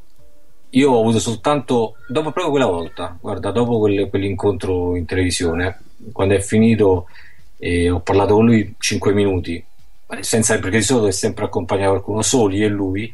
E in quei 5 minuti mi- eh, lui ha parlato in maniera completamente diversa perché è- stato, secondo me, è stato sincero in quei 5 minuti. E mi ha detto, francamente, quando io insistevo a farmi dire i nomi e farmi dire più la verità, se lui sapeva veramente, e lui è stato molto spontaneo e dirmi, guarda, ma io come faccio a dire la verità, tutta la verità? Io non la posso dire. E me l'ha detto molto chiaramente e a quella frase ci ho creduto. Adesso quale, quale fosse tutta quella verità non lo so. Magari era anche che, che lui si è inventato tutto, questo non lo so. Però mi ha dato l'idea che in quel momento fosse molto sincero. Aggiunto questi sono pericolosi. Come faccio a dire tutta la verità? Tutta la verità non si può dire. E secondo me ehm, se lui ha avuto un ruolo, un piccolo ruolo in questa storia e non l'ha raccontato ancora. Perché è qualcosa che probabilmente non può raccontare. Quando non vuole fare i nomi parla molto di patto, di patto con le persone, no c'è un patto, non posso. E, e lui non fa mai i nomi delle, delle altre persone. Perché ha paura probabilmente. Però a questo punto mi domando perché è uscito fuori con questa storia, è uscito fuori. Io ho la sensazione che lui sia, come dire, la punta mediatica di, di più persone e lo scopo di questa sua uscita è probabilmente è chiaro a qualcuno e non, non a me Senti, ma secondo te è, è- è provato che fosse lui il telefonista, uno dei telefonisti? No. no neanche No, questo. Non è provato, no. Non- lui dice che è uno dei telefonisti, però io, io ne dubito da questo punto di vista. Nel senso che lui potrebbe, guarda, le ipotesi su- sulla persona, lui potrebbe anche essersi inserito in questa vicenda singolarmente, ha fatto magari qualche telefonata. Ehm, sai, dovrebbe essere stata una telefonata ai primi tempi di quello che chiamavamo l'americano e, e fu intercettato il luogo. E a quanto pare il, il posto da dove chiamava era un ufficio. E sembra che io mi ricordo questa cosa non sapevo il nome della persona però sembra che, se- che all'epoca è stato rintracciato uno studio un appartamento e apparteneva ad una persona che disse no è stato mio figlio che non si è reso conto del- di quello che faceva voleva fare uno scherzo e è finita là no? e a quanto pare l'appartamento di questa persona adesso e o so- se è vero so che era del padre di Accetti quindi se così fosse all'epoca Accetti aveva fatto una telefonata da un, da un appartamento privato siccome alle- all'epoca l'americano il famoso americano chiamiamolo così quando telefonava usava una tecnologia che nell'83 non poteva essere né della banda navaliana e probabilmente di altre persone perché riusciva a far rimbalzare le telefonate anche fino a 8, 9, 10 cabine, faceva rimbalzare le telefonate presso l'ambasciata americana. E, e lui invece ha telefonato da casa, se è lui, ha telefonato da casa e questo mi sembra un, un errore enorme. E questo potrebbe anche far pensare che lui si è voluto inserire all'epoca in questa storia perché il padre diceva sempre, il padre anche di recente ha detto lui è sempre stato fissato con questa storia dall'inizio. Adesso bisogna vedere questo tipo di fissazione a che cosa l'ha portato. Ad autoconvincersi di aver fatto parte di quel nucleo di persone che hanno operato. Questo non lo so. Probabilmente lui andrà a finire a giudizio è probabilmente quello che cerca lui sicuramente ora andrà a processo. Adesso non so che cosa porterà questo processo. Certo che se lui questo non, guarda non lo so se, ma se lui è un mitomane questo processo vuol dire la chiusura di questa vicenda perché si chiuderà l'inchiesta e finirà in un nulla di fatto per buona pace dei, dei responsabili di chi vuole che, che questa storia finisca per sempre Che poi lui che, cos- cioè, che cos'è? Un artista, un fotografo? Eh, che fa? Mm, sì è un fotografo lui ha anche un sito Sì, ho visto, c'è un blog, Sì. sì c'è un blog in cui attacca solo Pino Nicotri, mi pare di capire perché... eh, Sì, perché loro hanno fatto tra l'altro un'intervista insieme, un faccia a faccia a Radio Radicale, che è durata circa due minuti perché hanno solo litigato. E sai, si azzuffano un po' così, e sembra ridicolo perché sembra ad un certo punto ci siano persone che vogliono veramente giocare con questa storia, no? E questa è la cosa che mi dispiace di più, che sembra diventato un gioco per qualcuno. Che il flauto l'abbia fatto ritrovare lui è certo? O No, o quello sì, quello sì. sì. Sicuramente. Quindi, qual- quindi, eh, in qualche modo comunque eh, di questo flauto è entrato in possesso, quindi Sì, eh, che sia quello di Emanuele o no, questo sinceramente non si sa questo, non si saprà mai, resterà sempre un dubbio. perché ovviamente era un tipo di flauto abbastanza comune. O No, no, non, è- no, No. non era comune. Eh, Infatti c'è stata una diatriba appunto proprio con Nicotri, perché Nicotri diceva che era uno Yamaha e lui diceva che era un altro tipo di flauto. E sai, due persone, anche Nicotri all'epoca non c'era e pretende di sapere addirittura quello che poi era disse al telefono a mia sorella, figurati. Mm. Comunque adesso guarda, la, la- la chiarisco la questione del flauto, siccome eh, dunque il flauto, quello di Emanuela non era uno Yamaha. Emanuele ha usato questo tipo di flauto, la marca che, che ha portato a Cetti, che poi non è detto, ripeto, che sia quello, perché all'epoca c'erano anche, cioè si poteva anche usato quel tipo di flauto, voglio dire, però era di quella marca. Emanuela, l'insegnante di Emanuela si chiamava Berti, l'ultimo periodo, e prima Balboni, quindi Emanuela ha avuto tutti e due gli insegnanti, perché la discussione era nata tra chi l'ha visto e, e Nicotri sul fatto chi fosse l'insegnante di Emanuela erano sia Bo- Balboni, poi è stato, si è ammalato, ha lasciato e è intervenuto Berti alla fine. Emanuele all'inizio usava un flauto che gli dava la scuola, perché lei aveva cominciato con pianoforte e canto corale, il flauto l'ha iniziato più tardi, quindi suonava con un flauto della scuola, uno f- un flauto per principianti, e quello probabilmente poteva essere uno Yamaha che ha usato a scuola. Dopodiché Emanuele si è comprato un flauto, l'hanno comprato i miei, era quell'altro tipo di flauto, di quella marca che ehm, Ramponi e Cazzani, che è quella che poi ha portato io l'ho fatto vedere a un esperto, diciamo, prima che fosse consegnato anche agli inquirenti, l'ha visto la foto all'esperto di, del flauto che ha riportato a Cetti e la foto del flauto che impugnava Emanuela in una fotografia che avevo a casa e lui ha detto perché da flauto a flauto ci sono differenze allora quel flauto che ha portato diciamo a Cetti è lo stesso modello di quello che impugna Emanuela ovviamente ha detto non, si sa, non, può, non può dire se, se sia lo stesso flauto però è quel modello ovviamente uno può dire eh, uno sapendo che modello fosse di che anno lo trovi anche usato, magari lo trovi anche a Porta Cortese, al, al, mercato dell'usato per dire, quindi su quello purtroppo non ci sarà mai la certezza. C'è la certezza o non c'è la certezza, diciamo, nei, nei giorni del, eh, in, diciamo, immediatamente successivi a, al sequestro, eh, in cui voi mi pare avevate anche chiesto prove no? Eh, con questi sì. interlocutori che Emanuela fosse ancora in vita. Eh, c'è stato ecco, un segnale che se non è almeno una prova diciamo al 100% un qualcosa che, che vi è stato diciamo eh, fatto vedere o sentire per il quale ecco Emanuela era ancora in vita nei giorni seguenti. Oppure Ma anche sai, su al questo di là dell'audio che ci fecero sentire i primi giorni però ovviamente qualcuno disse era possibile che magari era una registrazione fatta qualche giorno tutte le cose che dicevano di Emanuele che corrispondevano al vero, purtroppo erano cose che, che poteva sapere anche qualcun altro, che aveva potuto sapere qualcun altro prima, eh, sul fatto che, che portava gli occhiali, che era stigmatica, eh, eh, che aveva senei sulla schiena, tutti i particolari eh, che non erano una prova che in quel momento Emanuela diceva loro. E questo è stato sempre il dubbio. Però mi sono sempre chiesto, siccome se prendiamo quell'ipotesi iniziale di quei presunti rapitori, eh, loro non avevano nulla a chiedere alla famiglia, ma sicuramente hanno qualcosa da chiedere al Vaticano, questi siano. Hanno dato qualcosa. Le, il, il, ricattato era il Vaticano più che la famiglia, poi ricattato.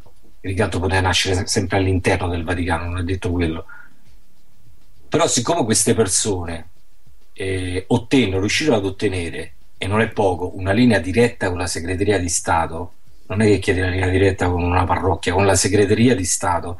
La segreteria di Stato per acconsentire e dare la, una linea diretta a degli sconosciuti è perché questi sicuramente, secondo me, gli hanno dato qualche prova, qualcosa gli avevano dato per far sì che la segreteria di Stato eh, desse questa linea diretta. Io non credo che la segreteria di Stato farebbe nulla per nulla. Quindi non è detto che un, un qual- una qualche prova non sia stata data loro perché diciamo insomma eh, una linea diretta questi chiamavano la segreteria di Stato da, da, luglio a settembre ci sono state chiamate con la segreteria di Stato. Non, non può dare una linea diretta alla, alla, prima persona che chiama e dice io sono rappresento i rapitori voglio una linea diretta. Mi devi dare una, una controprova almeno. E secondo me quella ci potrebbe essere anche stata. Ci potrebbe essere stata la prova eh, che loro effettivamente avevano Emanuela oppure la prova di ricatto, perché sicuramente non era lo scambio con Aliaccia. Richiedere lo scambio con Aliaccia a loro è servito, secondo me, a fare alzare l'attenzione al massimo su questa vicenda, a mettere sotto pressione il Vaticano. Poi, quando hanno parlato con qualcuno in Vaticano, gli hanno detto quali erano effettivamente quello che avevano loro, perché la, una ragazzina non poteva essere l'oggetto di un ricatto enorme, ci doveva essere qualche altra cosa. E quello, secondo me, è stato dato privatamente poi quando dico ricattati e ricattatori non significa ricattato persone all'interno del Vaticano e ricattatori al di fuori del Vaticano, perché con i ricattatori ci potevano essere persone che stavano all'interno del Vaticano. Anzi, sicuramente. Pietro, io non so se Paolo vuole aggiungere qualcosa. Sì, guarda, se siamo Sì. in chiusura Vai, vai, vai. vorrei, dire una, vorrei dire una cosa a Pietro perché Sì. c'è una di quelle solite cose sgradevoli che capitano nei, diciamo, nei siti mh, nostri, quindi voglio, quando leggerà questa sciocchezza che ha scritto un imbecille sul Dai. sito Border Knights, vo- voglio spiegargli come stanno le cose realmente. Allora, Guarda che sono chicca- abituato comunque. Sì, eh no, beh, però Io ascolto No, tutti, guarda. allora, ascolta, no, no, ma non dice su te, lo dice su noi. Allora, dice una, una certa Lorena Incant, non dite al tipo che parla con Paolo, eh, al tipo che parla, cioè saresti tu, Pietro, che Paolo è amicone di Francesco Bruno, come di tutti quei massoni e gente dei servizi che fanno manipolazione in internet. Prima ne parlava anche lui sul suo blog di quel personaggio, cioè Francesco Bruno, ma adesso ci lavora. Ma come dice il signor Pietro, parlando del tipo della casa editrice, è una questione economica e poi ci mette anche il- l'occhiolino perché questa è una cosa intelligente che la persona crede di aver detto. Allora, precisiamo a Pietro. sì, perché vai. questa persona scrive questa cosa? Non sono amico di Francesco Bruno. Francesco Bruno l'ho incontrato due volte in vita mia. Francesco Bruno è il direttore della rivista Delitti e Misteri, per cui io e Fabio. Direttore eh, Cioè, scientifico. scusa, non è il direttore, è il direttore Sì. scientifico, per cui io e Fabio collaboriamo. E Bruno non credo che abbia mai letto un mio articolo, perché il direttore scientifico si sa che carica solo eh, onorifica, diciamo così. Quindi, ovviamente, no, no, essendo- una per una questione di soldi, io mi riferivo all'editore del libro della Hidalgo. eh. dubito anche che si ricordi il mio nome e cognome, insomma, ecco, questo è il mio rapporto con Francesco Bruno. Purtroppo Sì, ci sono queste persone che devono dire queste cose intelligenti perché loro hanno capito tutto, e, e però fanno sempre collegamenti del cavolo. Ah, quanto ai, ai massoni e gente dei servizi che fanno manipolazioni in internet, allude a- probabilmente a Fausto Carotenuto, che è un ex funzionario dei servizi, con cui spesso collaboro, cioè con cui collaboro molto, questo sì, ma non c'entra niente con la disinformazione, anche perché poi non, non si è mai occupato di... Ma no, certo, di- ma chi, chi fa disinformazione c'è sicuramente, perché è stata una caratteristica di questi 31 anni, sicuramente. Però, Sì, non- eh, però- Sì, No, il mio collegamento Francesco è, è questo, ecco, que- eh, di mio e di Fabio, non è Eh, ma tra l'altro Francesco Bruno non fa più parte dei servizi, cioè all'epoca era, un funzionario dei servizi, ma sinceramente ho perso ogni stima nei suoi confronti, devo dire la verità. Perché è allucinante quello che dice, o perché è uscito completamente fuori di testa o perché ha un motivo suo particolare per dire quello che dice. A conferma no, del fatto della, eh, di quel discorso che dicevi della casa editrice, con, quella casa editrice diciamo che anni fa, eh, quando eh, diciamo per diletto avevo scritto un piccolo romanzo che poi non conoscendo come funziona il mercato dei libri in particolare e del, diciamo, dello sfruttamento che c'è soprattutto sui, sugli autori cosiddetti emergenti, eh, quella fu una delle case editrici che, che mi chiede, perché sai che per pubblicare no, diciamo, chiedono dei contributi anche molto Ah. alti. E, e- e purtroppo ci sono eh, ragazzi che pur di vedere un libro no, scritto col proprio Ah, nome sì, sì, eh, certo, pagano, pagano. no? e quella casa editrice era una di quelle che aveva chiesto appunto anche uno dei contributi più alti per, per pubblicare un libro quindi diciamo eh, questo per, diciamo così come aneddoto legato a quella, a quella casa editrice No, perché poi quella Hidalgo con lui ha già pubblicato altre cose. Lei, lei è quella che aveva fatto le foto al Papa in piscina, no? Sì, ah sì ecco lei, le- lei diventò sì ci fu quel, quel caso Sì, sì, esatto, esatto. lei, lei dice che fu lei a fare quelle, quelle foto. insomma. Vabbè. Vabbè, Vabbè, c'è- comunque queste sono cose che non, eh, a volte mi distraggono perché io purtroppo quando leggo qua- dei commenti, nonostante siano passati tanti anni, a me eh, fa male a volte leggere delle cose. Anche io, mh, cioè le persone possono esprimere qualsiasi pensiero, però quando a volte leggi cose scritte con cattiveria, allora, allora mi- che non corrispondono al vero poi. Quando si, si- si dicono cose completamente false, e questo devo dirlo, eh, lo dice pure Nicotri nel suo, nel suo sito, e, no, il suo sito, su Blitz Quotidiani, dove scrive sulla sua pagina di Facebook, che, che tra l'altro chiama Verità, vogliamo la verità su Emanuele Orlandi, niente di più ipocrita scrive una cosa del genere. E quando vengono dette delle cose false, a me dà fastidio, che mi vengono attribuite frasi o pensieri di cose che io non ho mai detto e mai pensato, soltanto per poi costruirne una critica sopra. E, a volte evito di leggere, però quando mi capita mi, mi dispiace tantissimo. Però è così. Allora, poi c'è un ascoltatore che dice, perché l'altra settimana parlavamo di tutt'altro argomento, di ipnosi regressiva, e dice, eh, ti chiede se hai mai pensato di rivolgerti a un ipnotista. Non so per, per rievocare cosa, perché non è che... Eh, per, no, per Eh. ipnotizzare chi però? Eh, infatti, tu, nel senso, tu lo sai quello che è successo all'epoca, no? Nel senso... No, cioè, in realtà eh, Fabio, eh, la- la- bisogna spiegare perché non è tanto per Eh. criminalità. mi è venuto in mente anche a me, quando io alludevo a mezzi non ortodossi, alludevo anche a questi. Ci sono delle tecniche, una è l'ipnosi, l'altra per esempio è la kinesiologia, eh, con cui eh, si riescono ad avere delle risposte. Ovviamente non sono risposte che possono avere un, un uh, valore scientifico, sì. magari da portare in tribunale, però sono risposte molto precise per un motivo che poi spiego. E una volta avute queste risposte, si procede poi a cercare mh, mm, in una direzione, eh, eh, detto, prove concrete. Questa è una cosa che io spesso ho fatto. Eh, anche per, per, esempio per la vicenda delle bestie di Satana, per avere delle indicazioni, tu eh, usi un metodo non, non, non, ortodosso che può essere l'ipnosi o può essere appunto la kinesiologia.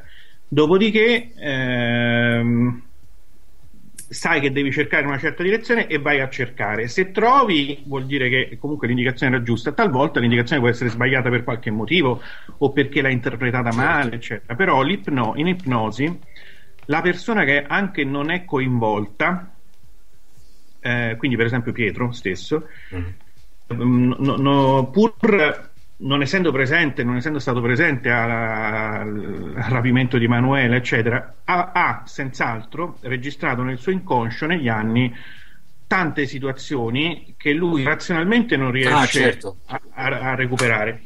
L'inconscio sì, sì. invece potrebbe recuperarle.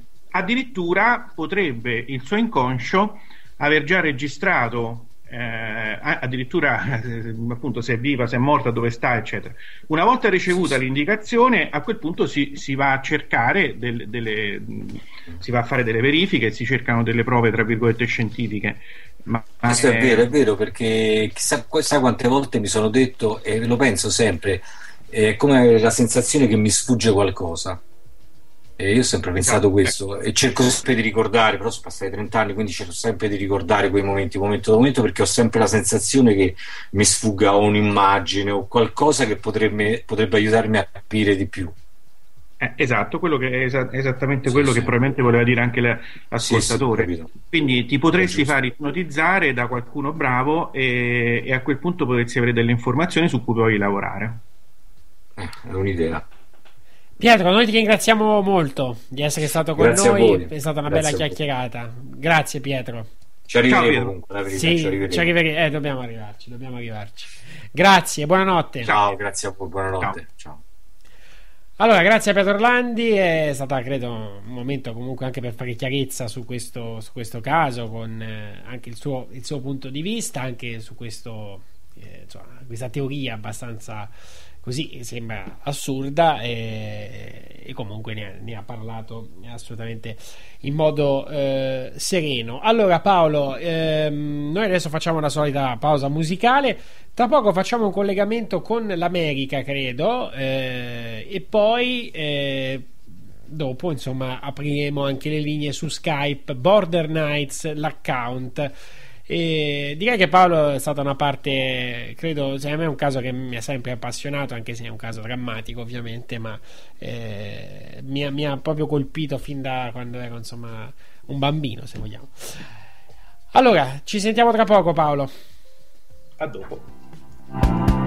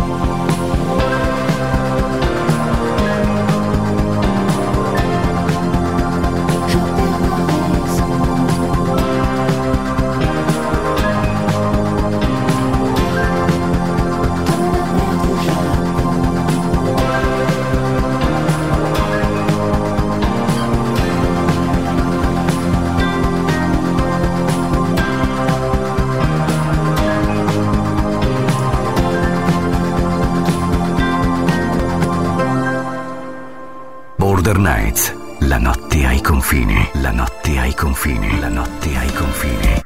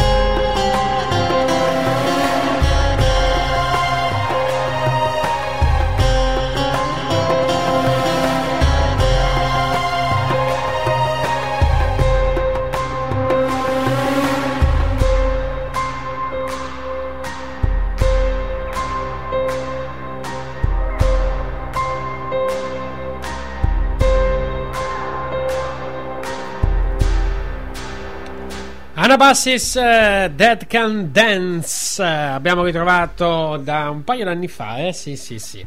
Allora, mentre prima c'erano gli Air, eh, sempre affascinanti le loro, le loro sonorità, almeno eh, qui per noi. Intanto andiamo, andiamo, andiamo, andiamo, andiamo.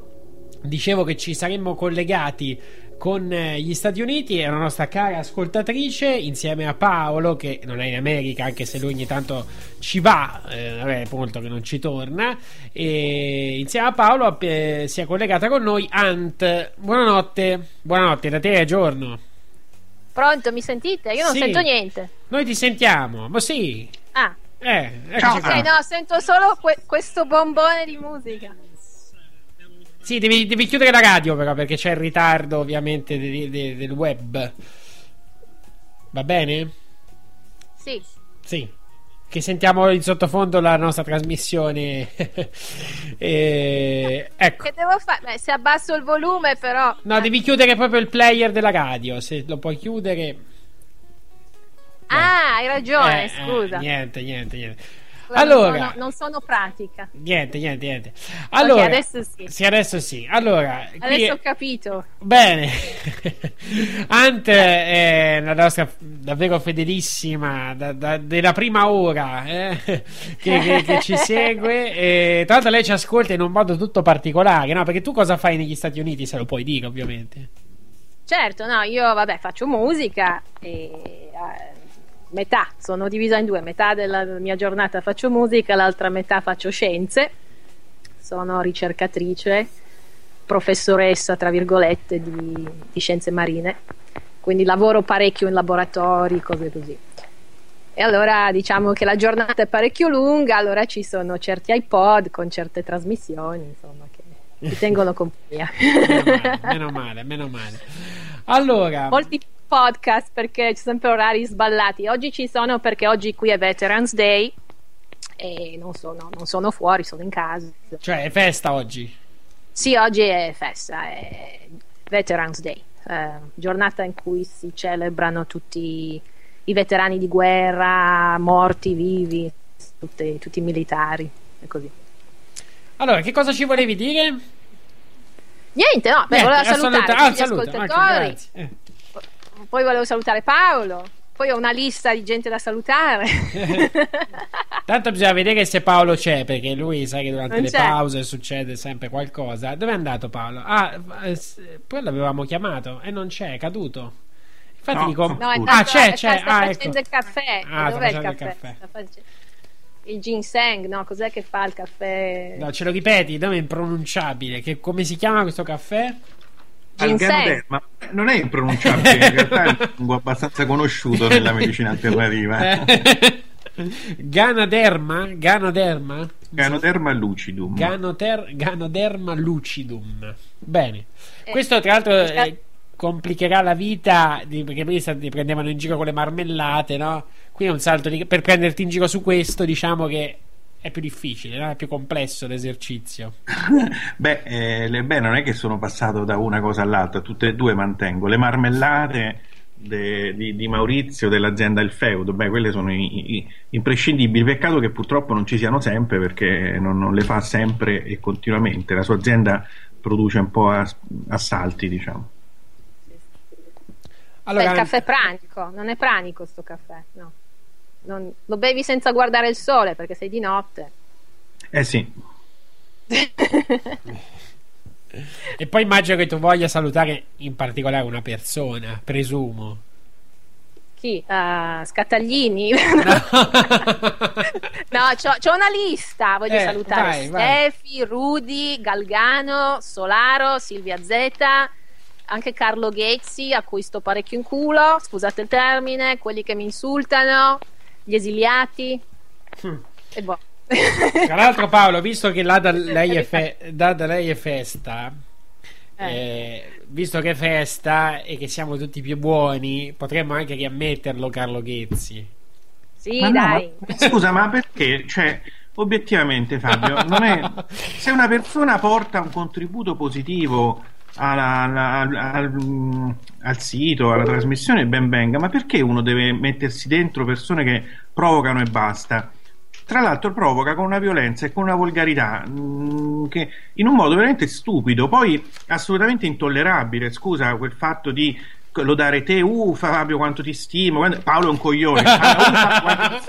Cioè, è una tecnica è una tecnica proprio demenziale, insomma, però scusa Fabio, ma tu ci caschi poi. Ma non, Cioè, perché mi- ma, non perché, ma non perché ovviamente dice quelle cose su di me, perché come sai ho ammesso chiunque, no dico chiunque, ma insomma ho ammesso diversi personaggi che non usavano Sì, ma forse ti è sfuggito quello che lui ha detto su altre persone, quindi non hai letto attentamente e quindi dici riammettiamo, ma non è una persona che semplicemente mi sta un po' antipatica. Ci sono altre persone, ad esempio, che mi stanno molto antipatiche, però, e le ammetto, addirittura stanno su- sul mio blog. Ad esempio c'è un certo... Oddio, come si chiama? Sempre Salvatore, mi pare. Ah, Salvatore Giurlando, ecco, mi mi sono ricordato il nome che non perde occasione per ehm, no non perde diciamo non è, non è frequentissimo comunque insomma mi disistima proprio ma in modo molto profondo comunque non- normalmente non, non mi attacca personalmente pubblica le sue cose dice le sue diciamo le- dà, dà le sue versioni eh, o le sue opinioni sulle cose e va bene così.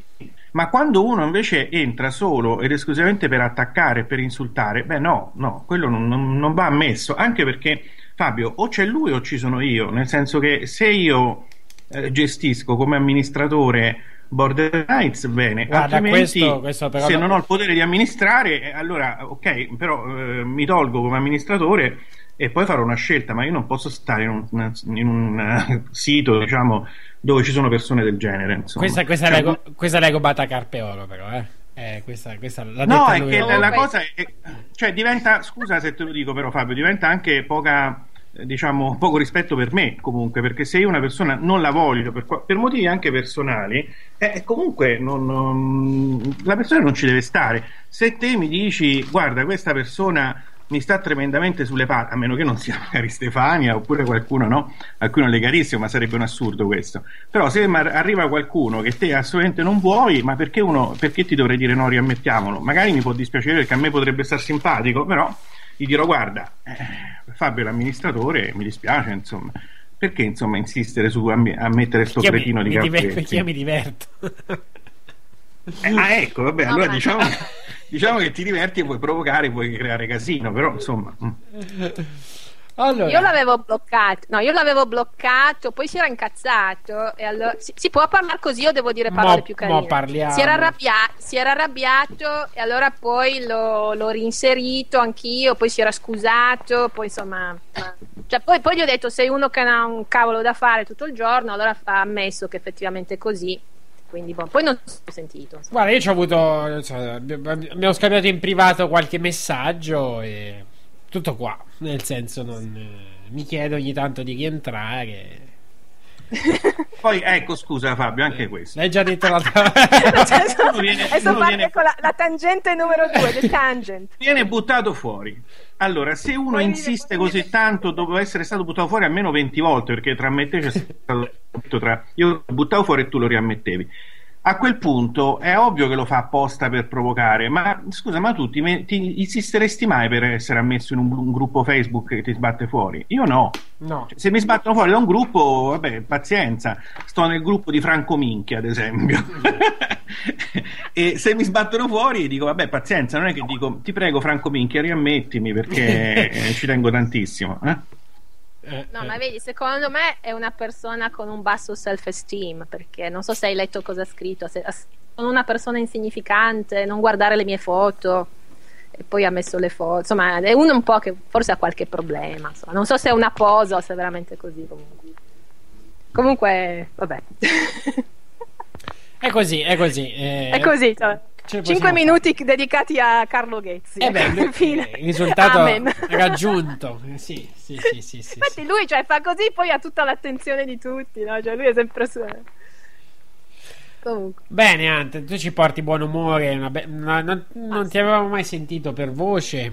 e- Ma, ma ditemi una cosa, è vero quello che dice Carpe Oro? Che Carpe Oro sostiene che io ho un accento americano. Dice tu hai l'accento americano, che non credo proprio. Beh, un misto Lui tra. Tu sei piemontese di origine? Sì. Eh, si sente un misto piemontese, no? Poi co- eh, mi ripeto, com'è il Veterans? Com'è il giorno lì? Ve- Veterans Day. Veteran, eh, senti come lo pronuncia, eh, questo è abbastanza Eh, no, bene. non tanto bene, no, potrei Ah. fare meglio. Infatti sto studiando dizione inglese perché sì, voglio liberarmi di questo accento italiano, però. Comunque. Ascolta, Comunque non ma- è vero che ho l'accento americano perché Carpe Oro sostiene così. eh. Ecco, quindi con una contra- un po' fastidio. contraddiciamo Carpe Oro, benissimo. Allora, Comunque eh, saluto, saluto Carpe saluti. Oro. Eh, eh, una cosa, eh, tu che hai questo occhio, eh, ovviamente ti appassiona queste tematiche, quindi disincantato, eccetera. eh, come vedi con questi tuoi occhi, che poi era, era anche un tema che dovevamo sviluppare, poi non ci siamo forse intesi, Sì, ma sì. lo, lo faremo. eh, come vedi la realtà americana con questi tuoi occhi? Eh, in che senso? Cioè, Cioè, nel senso delle privato, cose- nel senso No, no, le- generale? in generale, nel senso le cose di cui parliamo qua, cioè che, che, che so, associate all'Italia. Eh, Ma l'America è un paese molto complesso, quindi cioè, riassumere in due parole è particolarmente difficile. Poi, soprattutto se non ci vivi, io vivo da 17 anni. Poi l'America, sì, tutti ce l'hanno con l'America, ma l'America è un paese grandissimo, cioè ci sono 300 milioni di persone. Cioè, c'è l'America vuol dire Alaska, vuol dire Hawaii, vuol dire California, vuol dire Kentucky, cioè sono tutte realtà molto diverse in ogni stato. Quindi a prescindere da quello, non lo so, io in America sto benissimo, tutti che ce l'hanno con l'America, ma io ci sto benissimo, l'Italia proprio mi sta strettissima, non potrei mai vivere in Italia.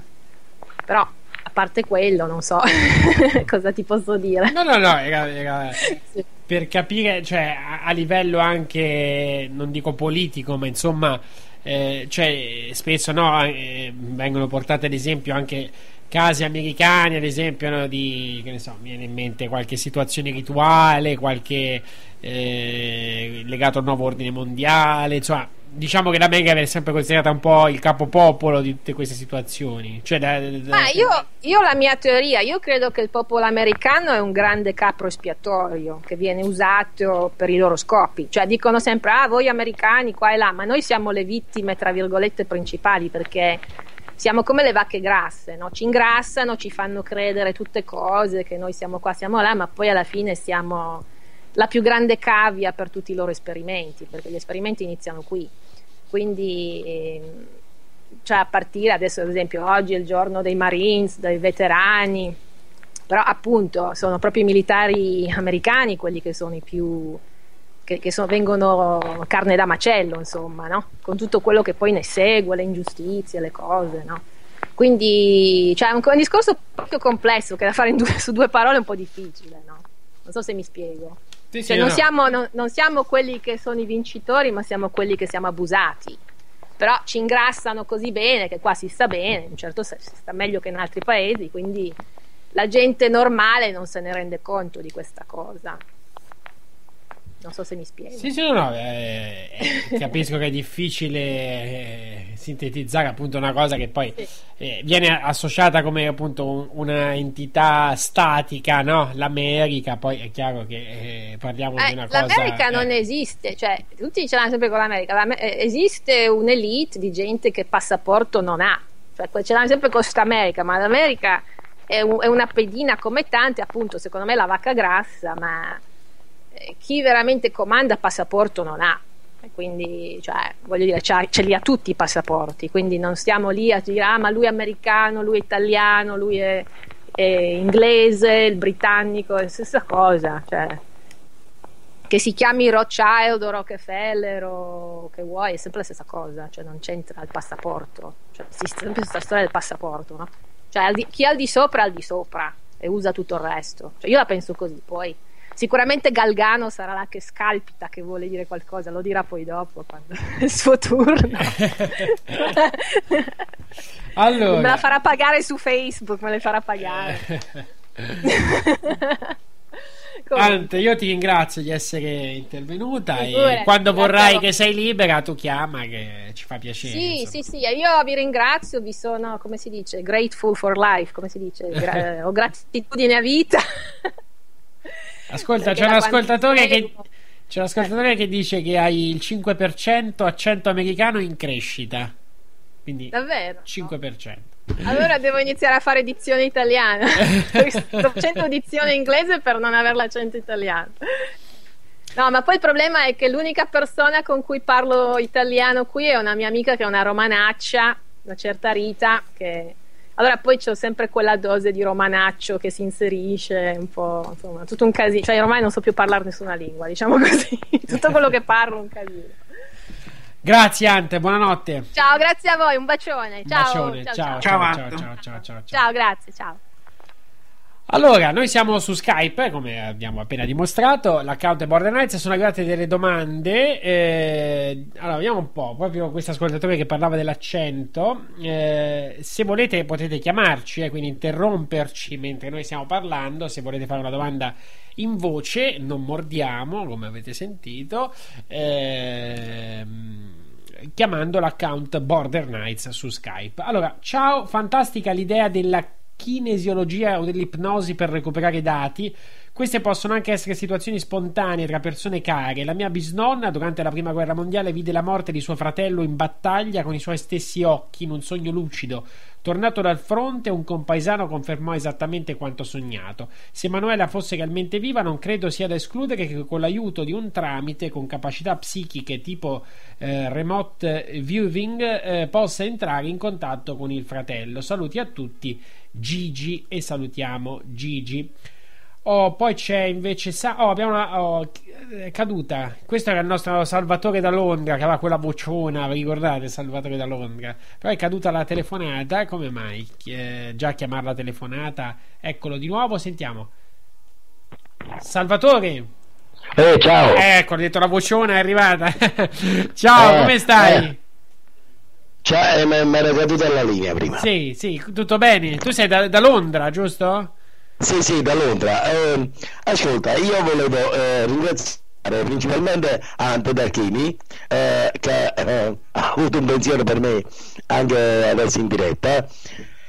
Eh, ed inoltre volevo chiedere, in base a quello che avete parlato prima sul caso di Manuele Orlandi, eh, ehm, comunque volevo chiedere, spesso c'è quel Massimo Festa che ehm, dice che anche la sua che anche la cugina aveva dei problemi La cugina di chi? Di Massimo. cioè, l- l- l- come si chiama la cugina di Massimo Festa Ha dei problemi. In sì senso? sono da Londra Sì, no, no, ho capito. lui, lui dice che ha pure lui una cugina che è scomparsa eccetera Ma nello Sì, stesso, pe- capito, ma nello stesso periodo? de- ma non, non è credibile, nel senso non è. Vabbè, può anche essere che abbia una cugina che, che se non, non lo so, che può anche essere vero, no? Che ne sappiamo noi?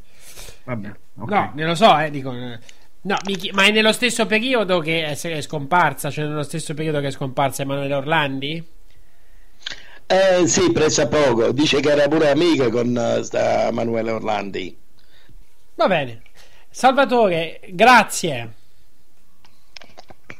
Grazie, sal- ci sei? Sì. ok sì ci sono Grazie. Senti, allora Sì. Salvatore, visto che, che Sì, sei qua, sì. comunque, eh, allora diciamo una cosa invece Mm. più, mh, forse più interessante, cioè, Eh. annu- diciamo, annunciamo insomma il convegno del 20 dicembre, che poi ridiremo Sì. a- altre volte, che e, e diciamo anche che è stato organizzato da te e eh, generosamente e soprattutto ehm, finanziato da te perché sei tu che hai deciso di organizzare questa cosa, ti fai carico di tutte le spese con Sì. eh, il convegno sui poteri forti con Massimo Mazzucco, Gianfranco Carpeoro, Solange Manfredi, Stefania Nicoletti e Cesare Padovani. Quindi eh, lo diciamo già da adesso, si terrà a Ercolano, a Villa Signorini. Come mai hai scelto questa location, come si dice in gergo? Allora, la Villa Signorini perché è una delle ville storiche di Ercolano, Ah, ecco. è una delle ville che- del Miglio d'Oro. E quindi ehm, cioè, ci tenevo a far conoscere una di queste, diciamo, di queste architetture della Magna Grecia eh, che abbiamo giù da noi. Ho capito. Quindi insomma be- un bel posto, insomma, ecco, una, una- Eh, una un bel bella posto, sì. Location per un, bel, per un convegno che si preannuncia fantastico. Insomma. Se- senz'altro, non so neanche dove metteremo la gente. Figurati che non ho fatto neanche più manifesti, bigliettini, eccetera, perché già ne sono tanti qui da Facebook che vogliono venire. Ma bisogna, ecco, preno- sì. bisogna prenotare? No, no, senza prenotazione. Finché ci entrano, li, li metto tutti dentro. Tutti dentro, spinti tutti dentro. Va bene, Salvatore, grazie. Vi lascio la buona, Grazie, se- eh, grazie, buona serata. grazie. Eh, un saluto a Dante Tarchini speciale. Bene, grazie, ciao, ciao, ciao, ciao, ciao. Ciao, ciao. Ciao. Allora, altro amico, eh, gr- lo, lo ringraziamo insomma di questa eh, chiamata e mm, andiamo avanti. Stavo per leggere una domanda, siamo sempre qua su Skype ovviamente, eh. Chiamate se volete. Allora, ciao, una domanda per Paolo subito subito. Avevo un amico che è morto, ma non è chiara una cosa dell'avvenimento, ovvero se è stato un incidente o un suicidio o magari altro. Ecco la notizia dell'incidente. Il particolare che voglio far notare è quello della stanza chiusa dall'interno. Mi piacerebbe capirne di più, anche perché, come al solito, anche per negligenza, credo gli inquirenti non giungano a conclusioni definitive quasi mai. Allora, qui dobbiamo aprire un link del, del gazzettino, ma qui allora dobbiamo anche fare un'altra cosa, eh, perché quando si parla di queste tematiche eh, siamo entrati anche nella parte a ruota libera e, e allora qui ci vuole il giusto, il giusto dire, sottofondo. Allora, leggiamo un attimo, sperando che non si aprano banner, eh, come invece è molto probabile, eh, di cose che non c'entrano niente, eh, di questa notizia. eh, vediamo un po'. Allora, eh, cade dalla finestra dell'ostello, muore un ragazzo di 21 anni. È deceduto all'ospedale di Bolzano un giovane sardo caduto eh, questa mattina, parliamo però del giugno scorso, era il 12 giugno 2014. Caduto questa mattina dalla finestra della sua stanza al quinto piano di un ostello. L'incidente è avvenuto nella struttura per giovani che si trova a pochi passi dalla stazione di Bolzano. Il ventunenne Giovanni Canu della provincia di Nuoro è stato trasportato in gravissime condizioni all'ospedale dove poco dopo è morto. Allora, sul posto sono intervenuti la Croce Bianca e la polizia. Canu era arrivato a Bolzano alcuni giorni fa per verificare la possibilità di stabilirsi in città. Il ventunenne aveva trovato una prima sistemazione nell'ostello della gioventù in via Roen nel centro di Bolzano. La sua stanza al quinto piano era chiusa dall'interno, per questo gli inquirenti che stanno ricostruendo l'esatta dinamica della disgrazia escludono la responsabilità di terzi. E allora continua il nostro amico.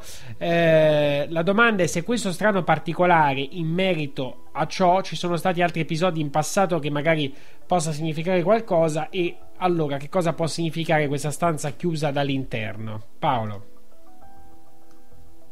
Allora, guarda, intanto diciamo una cosa, gli elementi sono un po' pochini per dare un, um, per dare un giudizio. La stanza chiusa dall'interno a me fa pensare a, a un intervento di servizi segreti che riescono quindi ad aprire e chiudere tranquillamente le- la, la casa, anche se poi bisognerebbe domandarsi come mai ehm, non l'hanno lasciata aperta. Però molto spesso, per esempio, penso all'omicidio di Luciano Petrini, il, il, um, consulente della procura che stava facendo la consulenza sul suicidio a sua volta del colonnello Ferraro.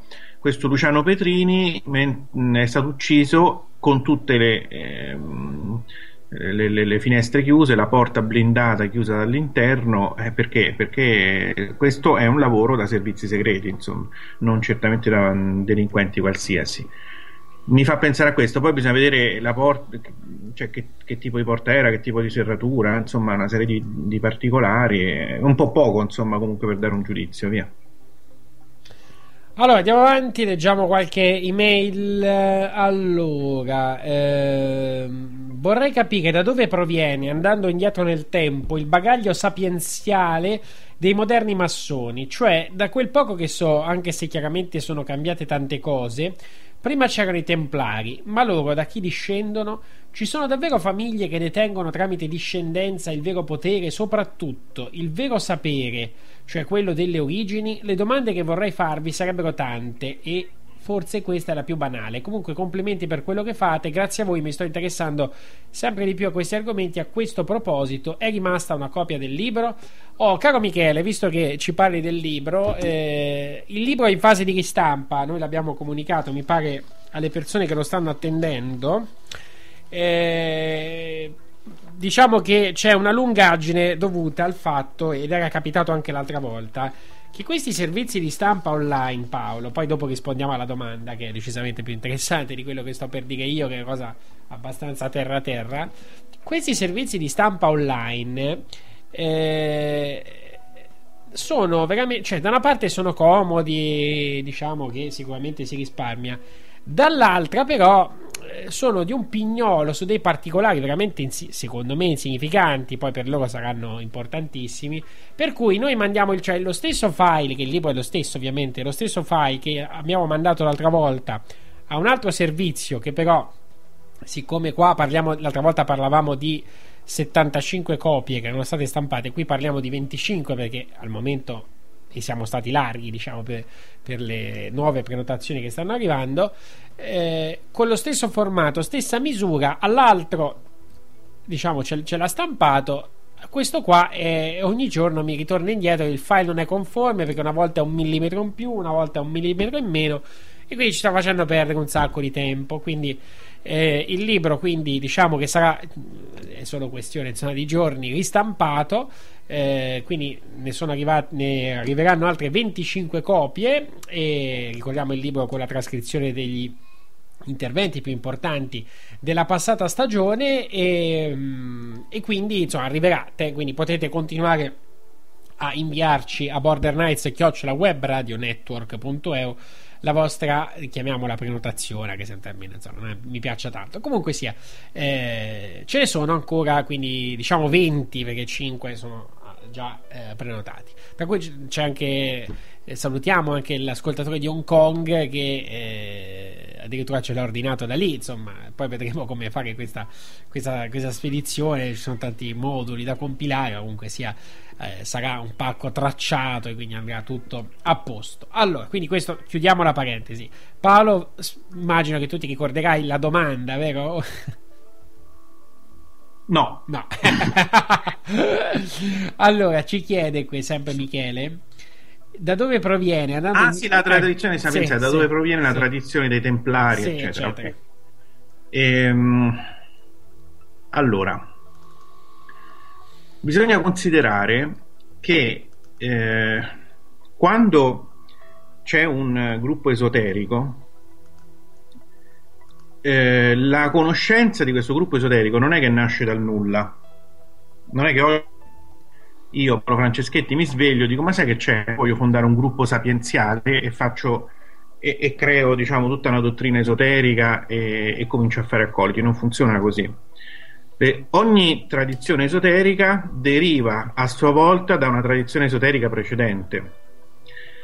E noi dobbiamo pensare che eh, per partire diciamo in modo semplicistico nella, dall'anno zero, quindi da Cristo, si potrebbe partire anche da qualche migliaio d'anni prima, ma comunque nell'anno zero c'erano alcune tradizioni sapienziali che nel nucleo di fondo della, eh, della loro conoscenza, della loro dottrina coincidevano eh, la dottrina pitagorica, per quello che ci è dato conoscere oggi, ha molti punti di contatto con alcune eh, con alcuni misteri eleusini o con ehm, la tradizione cabalistica o con ehm, alcuni tratti, diciamo così, chiamiamola così, della religione egiziana anche perché eh, c'è un principio molto semplice, se esiste una verità nel funzionamento dell'universo, questa verità è una, non possono essere tante. Quindi le tradizioni migliori si sono sempre toccate al vertice. Eh, alcuni eh, santi, saggi, maestri induisti condividevano le stesse eh, conoscenze con santi, saggi e maestri, cabalisti, sufi, Rosacroce, eccetera. Quindi da dove veniva la tradizione templare? Veniva dalla tradizione sapienziale che si riconduce addirittura all'antico Egitto, ad esempio. Infatti qualcuno, eh, quando eh, si parla, studia la massoneria, si dice che sia un mito che la, le conoscenze massoniche derivino da, dall'antico Egitto, ma in realtà non è così.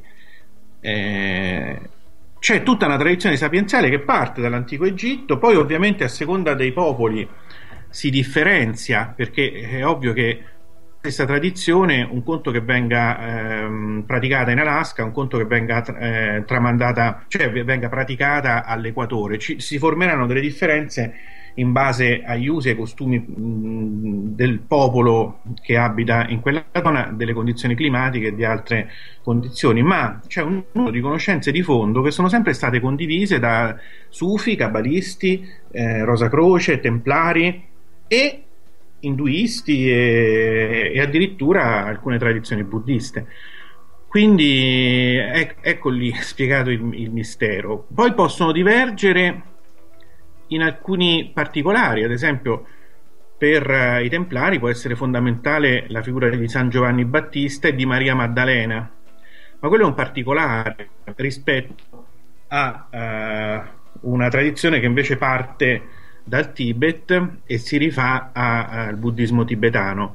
Quello è un particolare, ma poi le conoscenze più profonde, quelle più importanti, quelle che fanno la differenza mh, tra eh, una persona che può essere considerata un'iniziata e una persona che non lo è, le conoscenze più importanti sono molto simili, sono addirittura identiche. Non a caso Sufi, Rosa Croce e Kabbalisti per secoli e tuttora condividono stesse, eh, gli stessi concetti di fondo, addirittura condividono gli stessi tipi di meditazione, condividono ehm, addirittura gli stessi, tra virgolette, pensieri, diciamo così. Ci sono delle frasi, per esempio, bellissime di Rumi che eh, ri- ripetono esattamente alcuni concetti eh, del Vangelo, ad esempio. E, oppure alcuni concetti che sono stati tramandati da mistici cristiani.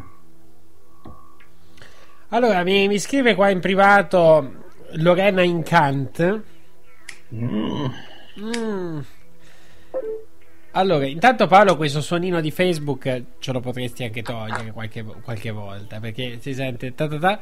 Allora, eh, per Paolo che mi ha bloccata, come suo solito fare con chi lo critica, fa sempre la prima donna gay isterica. Dai, Fabio, questa è la solita Deborah Antenati, Dio mio, ma perché devi leggere tutto quello che, tutta la spazzatura che ci viene bloccata? Ma no.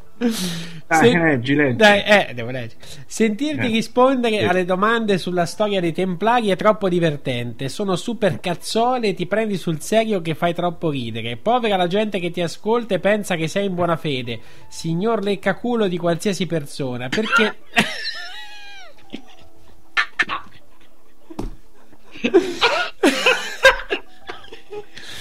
perché non si sa mai.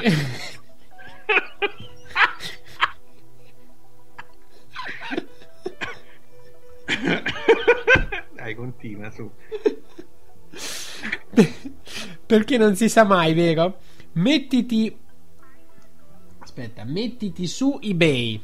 Non credo lo leggerai mai, Fabio, ma sarà divertente vedere la reazione isterica della prima donna prima di ogni argomentazione. Noioso.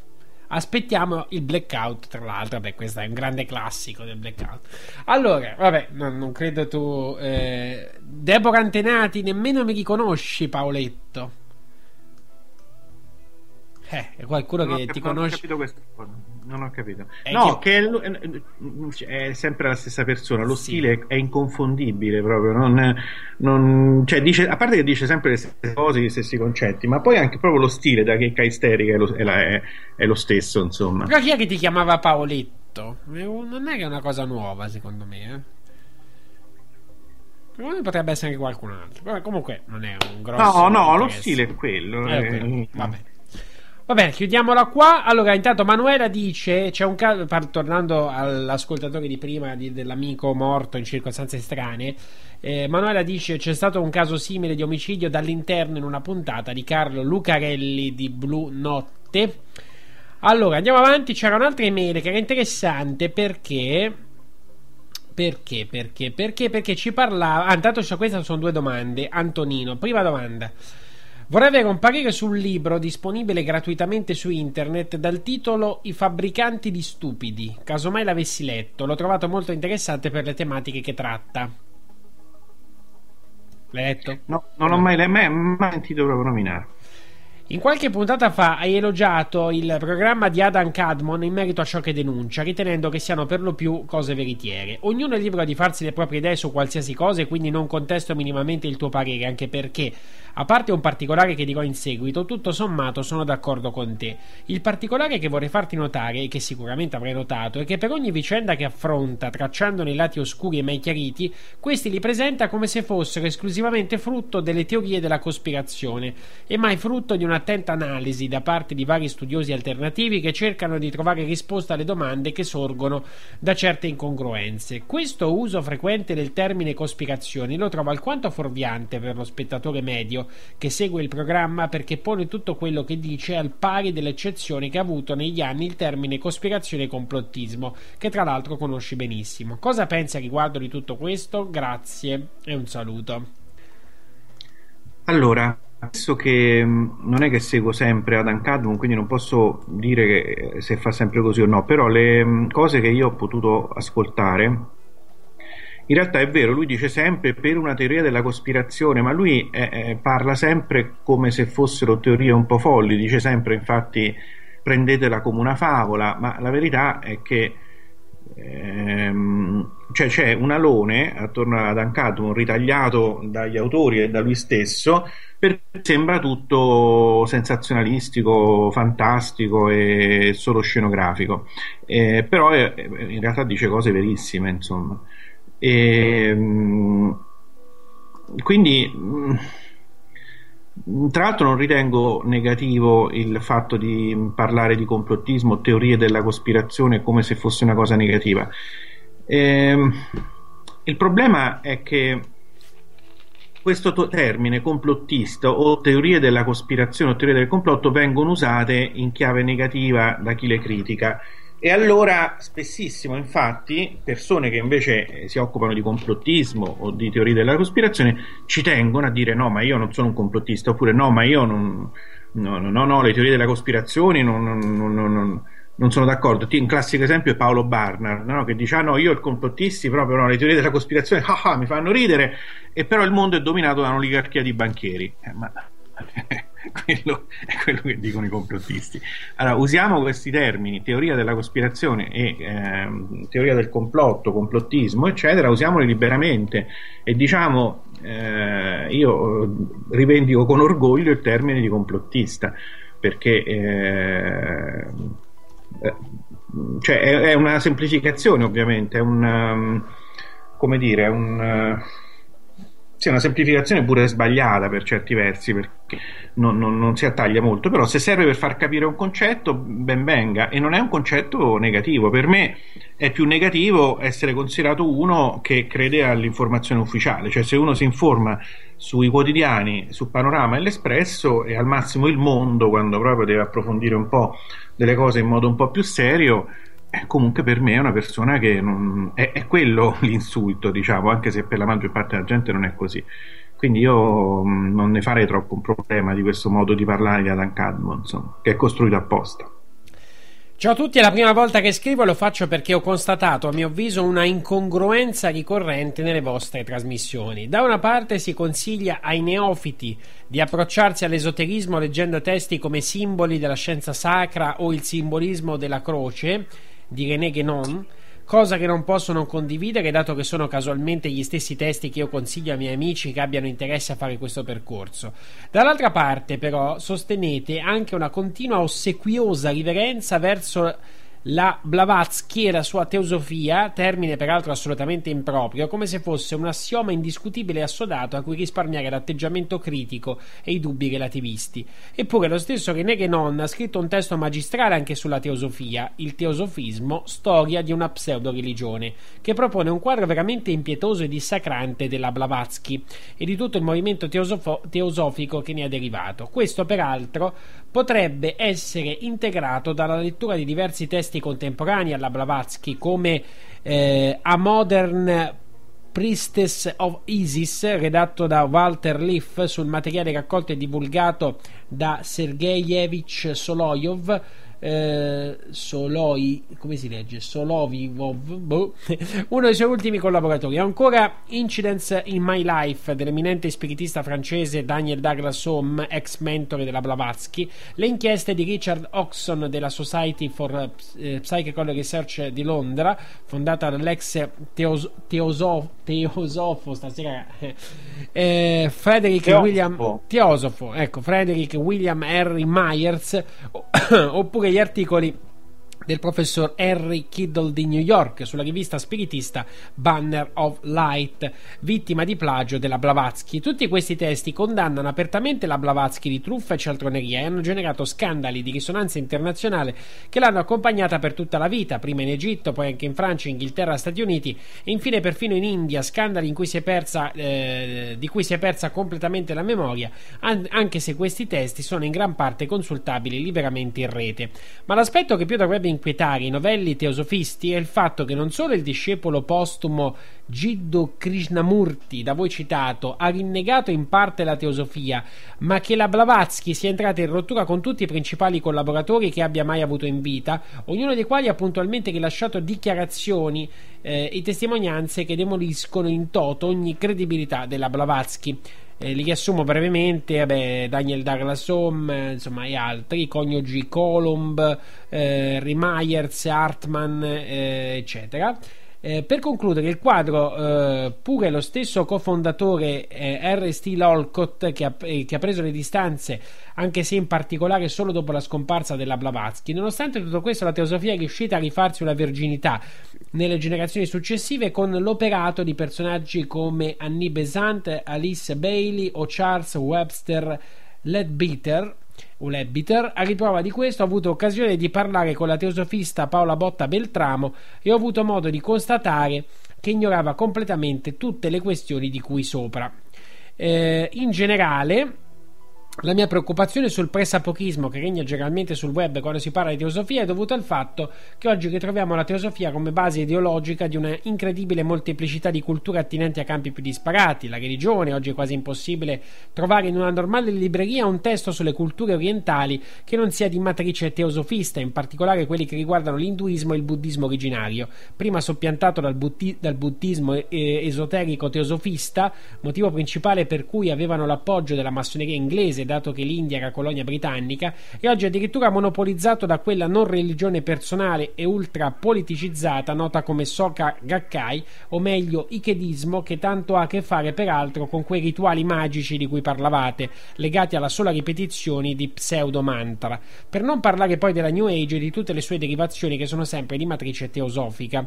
Le istituzioni, oltre alle discusse scuole steineriane che stanno prendendo piede un po' ovunque, c'è da notare il grande avvallo delle istituzioni alla diffusione della teosofia, incluse molteplici organizzazioni internazionali mondialiste, ma anche l'ONU attraverso l'UNESCO che finanzia loro pubblicazioni e il cui programma formativo è ispirato direttamente da Alice Bailey. Cultura moderna. Allora, scusa, ma Sì. Fabio, ma allora questo, tutto questo discorso comunque eh, è un presupposto sbagliato. Alice Bailey non, eh, non fa parte del movimento teosofico. Il- il- L'ONU ha ripreso la parte di Alice Bailey che eh, è, è il cosiddetto Lucis Trust. Ah, comunque mh, stiamo discutendo tra noi perché secondo me la maggior parte degli ascoltatori non riesce a capire tutto questo bailamme di informazioni, darsi, di, citazioni, eccetera. Comunque, vabbè, continua. No, no, no, eh, la lunga, no, no, perché- eh, cita poi istituzioni, l'abbiamo detto, la cultura moderna, per esempio tutta l'opera dei supereroi nasce dal transumanesimo concepito dal eh, neo-teosofista Julian Huxley, eh, fratello del più noto occultista Aldous Huxley, e in questo filone non possiamo non citare le storie dichiaratamente teosofiste scritte recentemente dall'occultista Alan Oswald Moore, che sono arrivate al cinema, dove possiamo trovare diversi registri di successo che fanno propaganda teosofica, come i fratelli Wachowski, Matrix, eccetera, solo per fare qualche esempio. Ma un altro aspetto culturale chiaramente teosofico riguarda i culti, tutti i culti, le credenze, teorie basate sugli alieni e sugli universi paralleli che vanno tanto di moda di questi È interessante perché comunque vedi che al di là di tutto, però eh, è partito da questa cosa e poi vedi che abbraccia tutti diciamo eh, i settori. Scienza, Sì, perché di- quello che dubito però è che eh, chi ascolta riesca a capire tutto il filologico mh, di, di Eh, lo so, però non è che qui siamo su canale 5, insomma, nel senso, eh, è anche questa la, la trasmissione. Allora, Scienza, per esempio, il grande fisico teorico David Bohm è stato un seguace di Krishnamurti con cui si è apertamente confrontato e da questo incontro sono nate le sue teorie eh, dei quanti basate proprio sulla concezione teosofica di universo olografico, arrivando pure a parlare del velo di Maya della filosofia indiana. Anche il premio Nobel per la fisica Peter Higgs è un seguace di Krishnamurti e casualmente ha vinto quel premio proprio ipotizzando l'esistenza di una particella subatomica che è diventata la base di speculazioni teosofiche sugli universi universi paralleli. Peraltro, la presunta scoperta del bosone di Higgs è, è ancora sub iudice, comunque per gli scienziati che ora concordano nel non attribuirgli le caratteristiche da lui previste. E poi c'è la storia o fantastoria, poiché, guarda caso, tutti i grandi autori di romanzi di fantarcheologia eh, come eh, eh, Sitchin, eh, poi chi c'è? Hancock, Giorgio De Santillana o Peter Colosimo sono dichiaratamente teosofisti o comunque attingono a piene mani dall'immaginario teosofista. Non a caso i loro libri si trovano catalogati sotto l'esoterismo. Questo non sarebbe neanche un male se non fossero riusciti a inquinare le fonti e le concezioni, in particolare di tutte quelle culture antiche in cui la storia ufficiale è ancora particolarmente carente. E dato che mi è capitato di recente di arrivare sulle rovine Inca Inca e sentirmi dire eh, dalla guida che non, eh, che non meglio definite teorie moderne sostengono che gli Inca credevano negli universi paralleli, pura invenzione destituita di ogni fondamento, mi pare che il piegare la storia negli interessi delle teorie teosofiche sia ormai a livello mainstream. Scusate se sono stato prolisso, ma l'argomento lo necessitava. Suppongo che non condividiate per nulla o quasi il mio punto di vista sulla teosofia e che non abbiate tempo per ribattere tutto quello che ho accennato, ma mi piacerebbe avere almeno una vostra presa di posizione sui testi che ho citato all'inizio. JK, quindi mi fa capire che lui dica c'è tutta una propaganda teosofica che impernia anche settori, no? appunto ha citato gli alieni oppure diciamo la fisica quantistica. Eh, però quale sì, sarebbe lo però scopo? parte da un Eh. presupposto sbagliato questo lettore, nel senso noi non abbiamo mai né io né Carpe Oro e credo che si alluda quindi prevalentemente a me e lui quando parla di esoterismo perché poi altri insomma tra l'altro non credo che abbiano mai citato la Blavatsky noi non abbiamo mai eh, esaltato la Blavatsky non, non mi risulta proprio questa cosa insomma non... boh. No, cioè, quindi parte da un presupposto con tutto questo eh, questa esposizione messa in mostra di sapere, di citazioni, eccetera, che però eh, parte da un presupposto che non c'è. Cioè, non abbia- io non ho mai lodato la Blavatsky di Alice Bailey, poi penso tutto il peggio possibile, tra l'altro, quindi eh, boh, non lo so, vabbè, comunque. Cioè, Allora- ti risulta che abbiamo mai mm, lodato la No, Blavatsky? no, o io, guarda, io tutto, eh, ma- io tutto non, eh, nel senso, non, non posso, diciamo, cioè non, non me lo ricordo, può anche essere, abbiamo, abbiamo avuto tante puntate, anche domande precise, io sinceramente non, non, eh, non me lo ricordo. Allora Paolo, adesso ci fermiamo un secondo perché c'è questo rap che io non ho sentito ancora, eh, anzi a proposito, leggiamo l'email che, che ce lo diciamo eh, presentava, eh, che ritroviamo subito qua, Andrea. Eh, che ci scrive adesso quando si apre se vi interessa potete passare in trasmissione un brano come quello che sentiremo tra poco scritto e ispirato dai discorsi di Paolo. Ho 22 anni la mia passione è scrivere e produrre musica di genere rap. Ho iniziato a occuparmi di massoneria e complottismo 4 anni fa appena ho finito le superiori nell'approfondire i miei studi da solo. Se al pubblico interessa il mondo del rap è ricchissimo di simbolismi ci sono stati molti omicidi in Italia e in America in cui moltissimi eh, punti combaciano perfettamente con quello che dice da sempre Paolo. Vi ringrazio moltissimo per il vostro coraggio perché quello che fate è inestimabile. Spero possiate continuare così e che i risultati dei vostri lavori possano darvi sempre più soddisfazioni. Grazie di cuore, un abbraccio Andrea. Grazie a te Andrea ovviamente di, questo, eh, di questa cosa che ci fai sentire, questo rap, pensa Paolo, ispirato a a quello che tu racconti, no? Queste sono le cose che ci sorprendono, poi, no? Che, che ci. come posso dire? Che ci riempiono anche un po' il cuore, giusto? Sì, basta che non ci insulta nella canzone. ecco, Adesso tu, perché tu passi sempre tutto senza prima ascoltare. Adesso ascol- senti- magari eh, scopriamo che è eh, Deborah Antenati che ha, messo, che ha fatto un rap. Che poi la, tu mi dici che la maggior parte della gente non sa eh, dei nomi della teosofia, ma anche la maggior parte della gente non sa chi sia Deborah Antenati, però penso io, no? non lo so, eh, però nel senso che è una questione vecchia del gruppo Facebook. Sì, sì, sì, certo, questo è vero. Allora, infatti eri un po' guardingo su cui dice "Però prima di fare i complimenti ci ha riempito il cuore, prima ascoltiamolo. Sì, sì, eh, effettivamente. No, no, invece in realtà è una- ma- l'ho detto per scherzo, è chiaro che invece sono contento e sarà sicuramente una cosa carina, insomma, non credo che, che ci sia uno scherzo dietro, insomma. Bene, adesso vai a prepararti, corri perché sai che tra poco ti aspettano le domande di Marco, quindi forza. Andiamo. Ah, bene.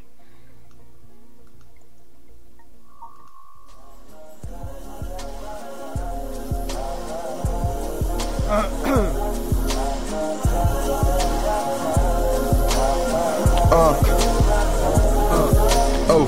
Ma dove sono? Questo posto non mi piace. Vorrei provare ad uscirne, ma non ne son capace. Alle coincidenze non ci credo più, rimango attento. L'impressione che qualcosa non torna, ce l'ho da tempo, più o meno dall'euro che ha inculato gli stati sovrani, creando la tensione in modo che state isolati. Vuoi anche gli interessi, ma dove li prendo? Costretto a chiedere altri soldi, macchina del debito, la banca mi porterà via la casa e la macchina è da crimini contro l'umanità, la loro tattica io posso fare a meno di voi, di sto sistema che ci riempie di cazzate, vuole solo che giri la schiena. Io posso fare a meno di voi per superare sto sistema imposto che mangia su di noi tra questi falsi eroi e salvatori di patria che minacciate. Ascoltavo il rap come fosse un padre il primo passo verso una nuova realtà, un nuovo mondo. Non sapevo di sta merda, ma sospettavo nel profondo. Ora che è tutto chiaro, ripartirò da qui. Poco intelligente per deprimermi, ma va così. La mia personalità è con alti e bassi come ognuno. Risveglio di coscienza, sospettato numero uno. Ti apro un nuovo mondo come Paolo Franceschetti. Voi non siete le ali, io metto le ali.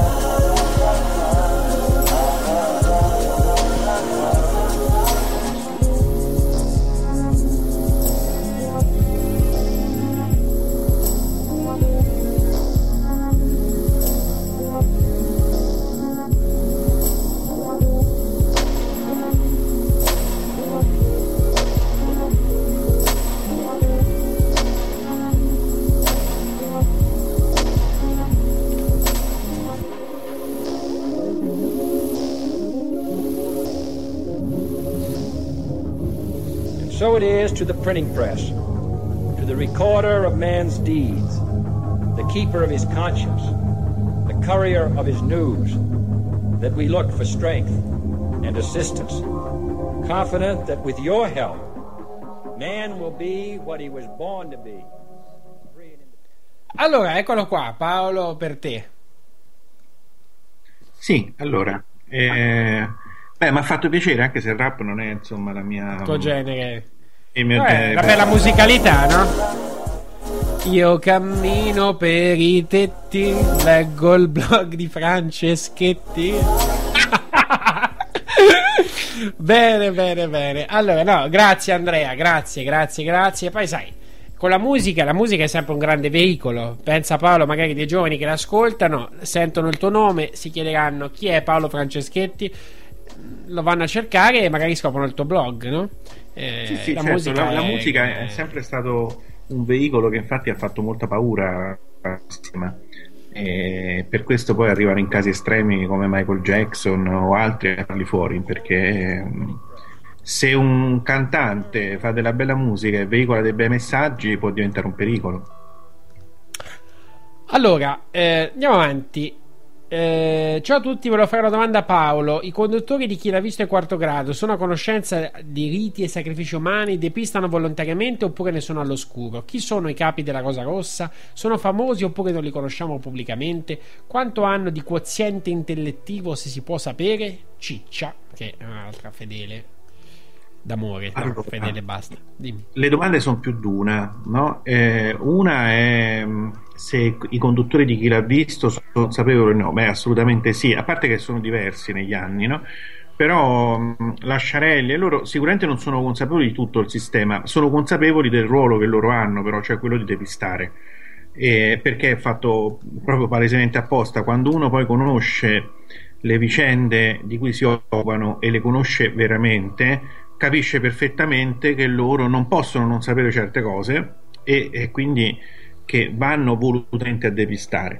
L'altra domanda era invece... ehm, Guarda, però, eh, beh, eh, nel senso, secondo me vale, può valere per alcuni, ma non per, per tutti. Nel senso che, eh, poi sai, io.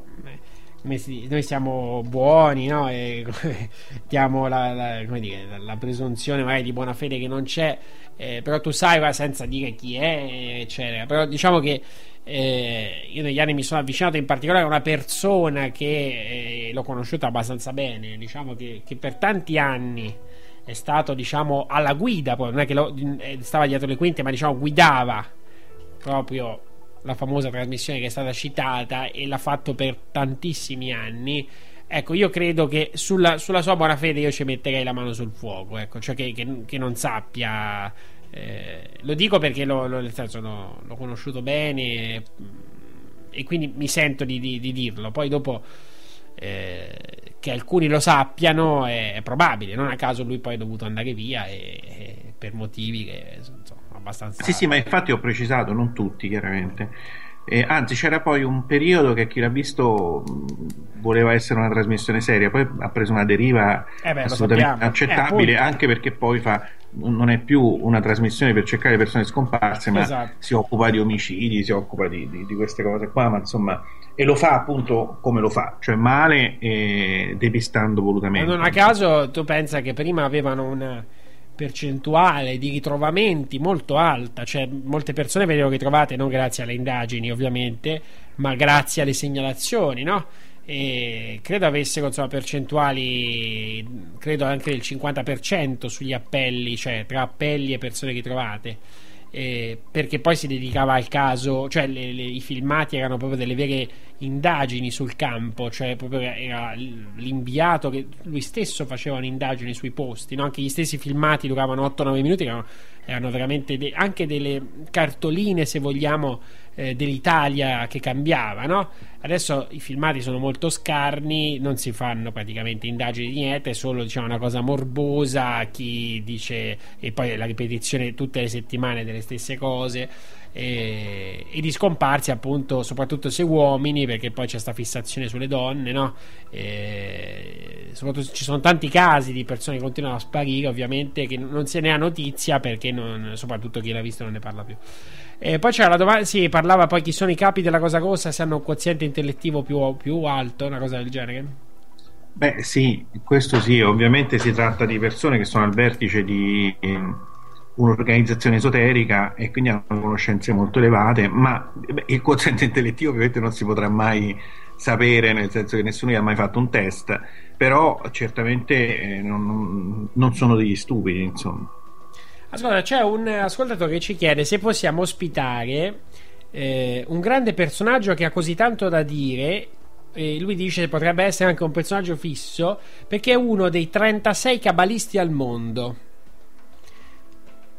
Cioè, l'argomento della cabala può essere secondo te un argomento praticabile Beh, qui? Allora, ehm, beh, solo la Cabala mi sembra un pochino restrittivo per una trasmissione così dove parliamo un po' di tutto. Eh, come argomento sicuramente è interessante, però bisogna vedere da che, che taglio gli dà questo cabalista. Ehm, non- quindi non so chi sarebbe poi questo cabalista. Ehm, aspetta, eh. Eh, sì, c'è un video, poi ci sono dei numeri, ma eh, mi ha dato l'email. Vediamo se eh, dal video, perché io ho visto un pezzo di video su YouTube. No, sicuramente si può Ah, invitare- ah, è Arie Ben Nun. Ah, tra l'altro sì, credo di avere anche un suo libro. Ehm, beh, sicuramente per invitarlo una volta è interessante. Come ospite fisso, cioè un cabalista, eh, non, non è che ha molto senso, insomma. Però sicuramente mh, potrebbe essere interessante invitarlo una volta e fargli delle, delle domande mh, specifiche eh, su- sulla Cabala, ma soprattutto sugli effetti dello studio della Cabala, su mh, lo sviluppo della Cabala adesso in Occidente, che aveva uno sviluppo senza precedenti da una ventina d'anni. Prima era una, mh, uno studio sconosciuto, tra l'altro era diciamo possibile solo per eh, chi aveva più di 40 anni, era maschio, era, aveva tutta una serie di caratteristiche. Per secoli è stata una tradizione segreta sostanzialmente, invece da qualche decennio è patrimonio di tutti anche in forme molto semplificate come quelle di Geuda Berg, che è un, un cabbalista che diffonde i concetti principali della Kabbalah in modo veramente molto semplice e chiaro per chiunque. E, e sì, quindi penso che possa essere interessante, sì. Intanto c'è un ascoltatore che dice che bravo questo ragazzo del, che ha fatto il rap, bellissimo testo, un rap fatto bene, se lo vendesse a un euro sulla pagina Facebook della trasmissione potrebbe pagarsi le spese. E a chi piace questo genere, insomma noi giriamo la, la, la, la, se ci ascolta l'ascoltatore ovviamente questa, questa, proposta, ma lo potrebbe poi vendere anche in altre forme, insomma certamente. Beh, oh, andiamo... È piaciuto, Eh. sì, è piaciuto. Eh. No, poi arrivano delle proposte mm, cioè, che sono veramente particolari, come l'amico che eh, ci diceva... ehm, aspetta, eh, dov'era qui nella discussione che, di creare una specie di baratto all'interno del gruppo Border Knights? Non so se l'avevi letta questa cosa. Eh, l'ha scritto oggi eh, in un commento cioè dice io faccio mi pare estrattori di produco estrattori di, da- diciamo di succo credo da frutta e potrei barattarlo con un altro nel gruppo che produce un'altra cosa no? cioè creare una sorta di moneta all'interno del gruppo Border Knights cioè delle idee veramente incredibili quelle che vengono ai nostri ascoltatori. Allora eh, che cosa volevo fare? volevo fare una leggere forse. Ah sì ecco perché ero entrato di nuovo qua su Facebook perché mi ha scritto tra l'altro è un caso questo Paolo che dovremmo poi approfondire eh, mh, al quale non ho avuto tempo francamente di, di mh, contattare questa persona che cioè c'è una persona che evidentemente ha bisogno di diciamo di un po' di attenzione la segnalazione è arrivata però da un'altra persona che fa credo eh, anche lui ipnosi regressiva eh, ma che ci faceva notare l- della data di, o- di ieri a questo punto intanto ho notato che ehm, avevo notato che sommando credo tutti i numeri della data siccome era l'11-11 no?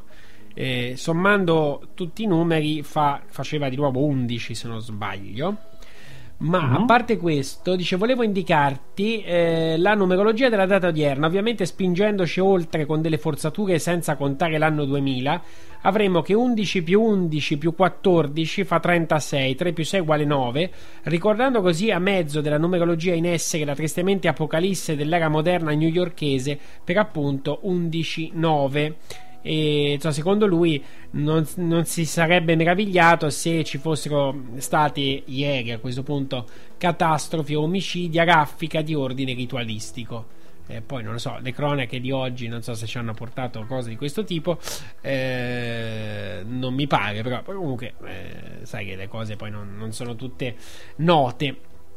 Allora, eh, poi c'è scritto uno che è il solito, ha scritto a tutti quelli che hanno invitato Marcianò, eh, poi magari avremo modo di eh, parlarne, magari se- eh, smonterebbe una cosa che dice Marciano. Tra l'altro, ci siamo scambiati prima un messaggio con Rosario. Lui dice che ha spiegato tutto bene. Insomma, risponde anche a questa specie di contestazione che però arriva, credo, dai soli, dal solito gruppo. Il quale noi, nel senso, come gli ha detto, qui sono d'accordo con quello che gli ha risposto Salvo Mandarà, che avrebbe ospitato, credo, Marciano oggi. E lui dice: Se tu ti presenti, ci dici chi sei, no, ti presenti, io sono tal dei tali eh, intervieni in trasmissione fai anche il confronto magari con Marciano, no? E non si capisce perché poi queste cose, se sono così sicuri di quello che dicono, no, perché devono, eh, diciamo, eh, nascondersi dietro l'anonimato, perché poi uno lo spazio glielo dà anche, no? Se sa anche con chi, diciamo, ha eh, il piacere di, di parlare.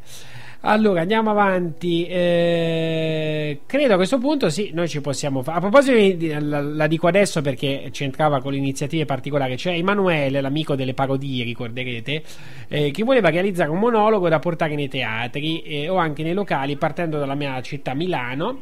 Il monologo vorrei che fosse un sunto degli argomenti di Border Knights. Eh, E come si potrebbe impostare? Poi magari ne parliamo Eh, questa cosa del teatro era una cosa anche interessante, ci avevo pensato tempo fa, anche se è un settore molto difficile. Eh, lui pensava a un racconto con un personaggio tipo Paolo che parte da una posizione di incoscienza e arriva al sapere passando da tutti i momenti di paura, indignazione, accettazione e cambiamento. Eh, mi sembra un'ottima base di partenza e quindi Paolo sarebbe eh, un attore, quindi probabilmente lo stesso Emanuele che magari fa il Paolo che non sa nulla, inconsapevole e poi durante lo spettacolo ovviamente incontra certe realtà e quindi acquisisce sempre più consapevolezza e quindi questa cosa ti cambia. Carina, no Paolo, anche questa? Beh sì, che poi è il percorso che fanno molti mh, che cominciano a occuparsi di queste cose, insomma. È quello che ho fatto io e è quello che fanno tanti altri, sì. Bene, avanti. Credo che facciamo adesso le domande. Sei pronto Paolo? E vai, sono e pronto. vai. Poi sono sempre domande molto, eh, co- come dire, non sono generiche, no? Quindi diciamo che puoi rispondere anche abbastanza proprio in, in due secondi. Sì, sì, certo, come faccio sempre. Eh.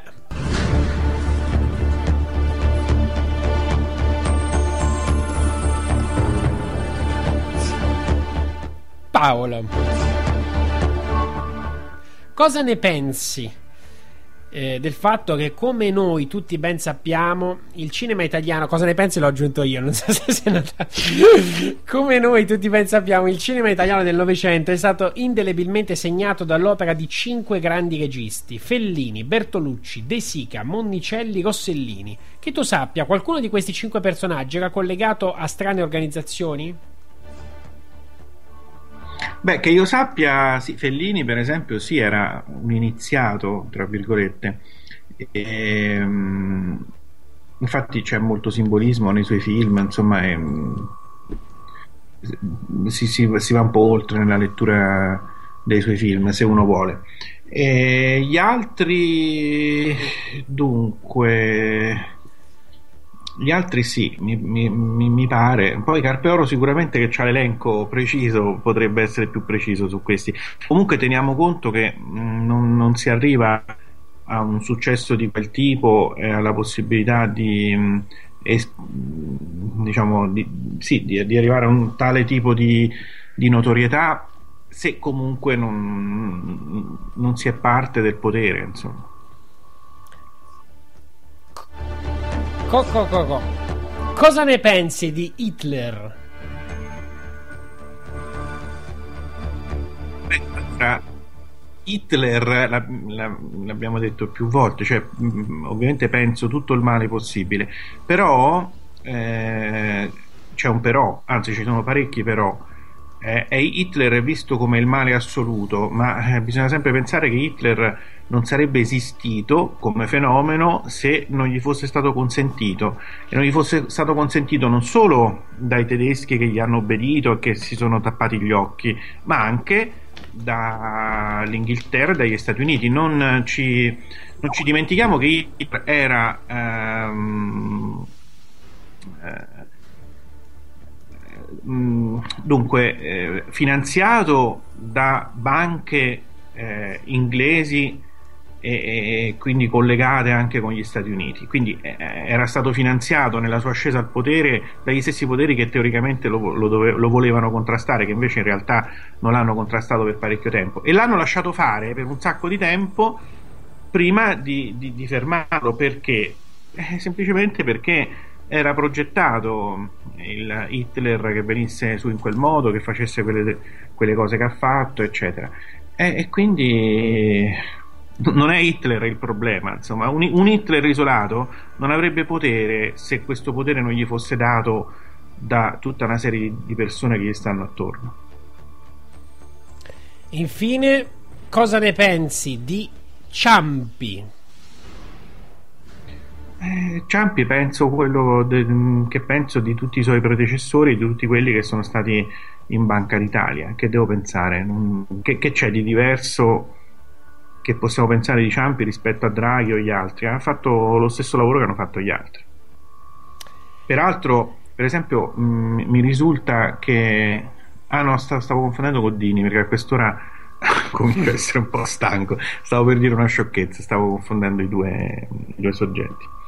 Ok. Bene. È il momento della scheda di maestro di dietrologia. Eccola qua. Ben ritrovati e buona nottata apostolica a tutti. Questa sera parleremo di Papa Francesco. Salutiamo tutti in coro il compagno Bergoglio. L'avevamo criticato, gli avevamo dato del fascista. Pensavamo fosse un nuovo burocrate reazionario ed invece con grande stupore e sorpresa abbiamo scoperto che ci sbagliavamo di grosso. Non l'avevamo capito, Bergoglio era diverso dai suoi predecessori e, forse mal abituati dai capi di Stato vaticani del passato, pensavamo fosse il solito baciapile. Ed invece ecco cosa ci ha sfornato ultimamente, parole sante, parole che mostrano nobiltà d'animo rara, parole che sentivamo il bisogno e piacere di ascoltare proprio da un Papa, un vero cristiano del terzo millennio. Ecco qualche perla del nostro beneamato Francesco. Terra, lavoro, casa, strano, ma se parlo di questo, per alcuni sono comunista. L'amore per i poveri è al centro del Vangelo. È un crimine che milioni di persone soffrano la fame, mentre la speculazione finanziaria condiziona il prezzo degli alimenti, trattandoli come qualsiasi altra merce. Nessuna famiglia senza tetto, nessun contadino senza la terra, nessun lavoratore senza diritti, nessuna persona senza la dignità del lavoro. Non esiste una povertà materiale peggiore di quella che non permette di guadagnarsi il pane e priva della dignità del lavoro. Ci sono i cartoneros, venditori ambulanti, minatori, a cui sono impediti i diritti del lavoro, a cui si nega la possibilità di sindacalizzarsi. Oggi desidero unire la mia voce alla vostra e accompagnarvi nella vostra lotta. Che emozione, che gioia! Ma tutto svanisce. Dicono che vogliono dimetterlo, all'indomani della cacciata di un prelato conservatore.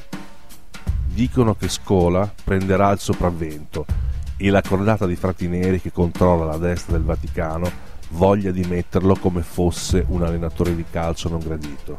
Che peccato, proprio ora, sul più bello. Coito interruptus. Ma preghiamo tutti in coro Padre nostro che sei nei cieli, sia santificato il tuo marketing, venga in tv il tuo regno, sia fatta la tua volontà, come in cielo così in terra. Dacci oggi la tua illusione quotidiana. Rimetti a noi i nostri abiti che abbiamo pagato caro ai nostri venditori e non ci indurre in tentazione, ma almeno liberaci da Renzi. Hasta la vittoria sempre. Un saluto da maestro di dietrologia. Amen.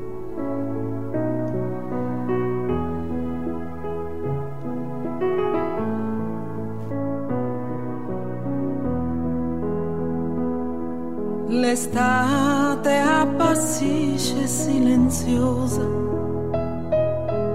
foglie dorate gocciolano giù. Apro le braccia al suo declinare stanco e lascia la tua luce in me.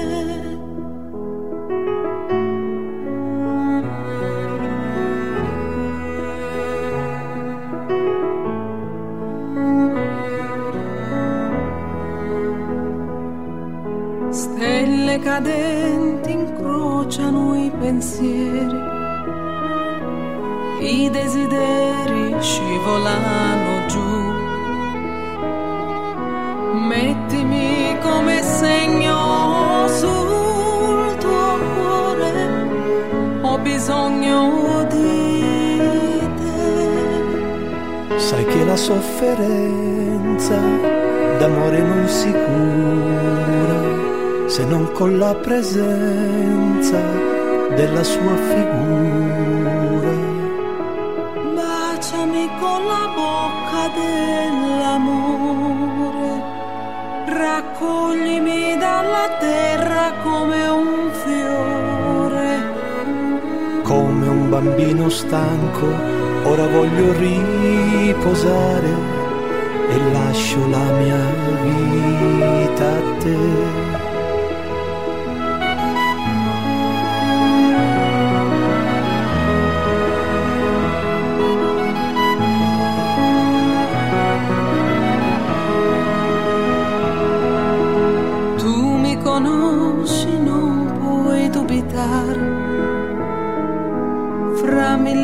Anni non sono andata via.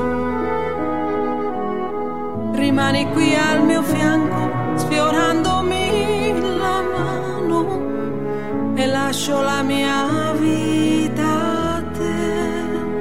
Sai che la sofferenza d'amore non si cura se non con la presenza della sua figura. Silenziosa e l'aurora, solitudine che ristora e che innamora. Come un bambino stanco, ora voglio riposare e lascio la mia vita a te.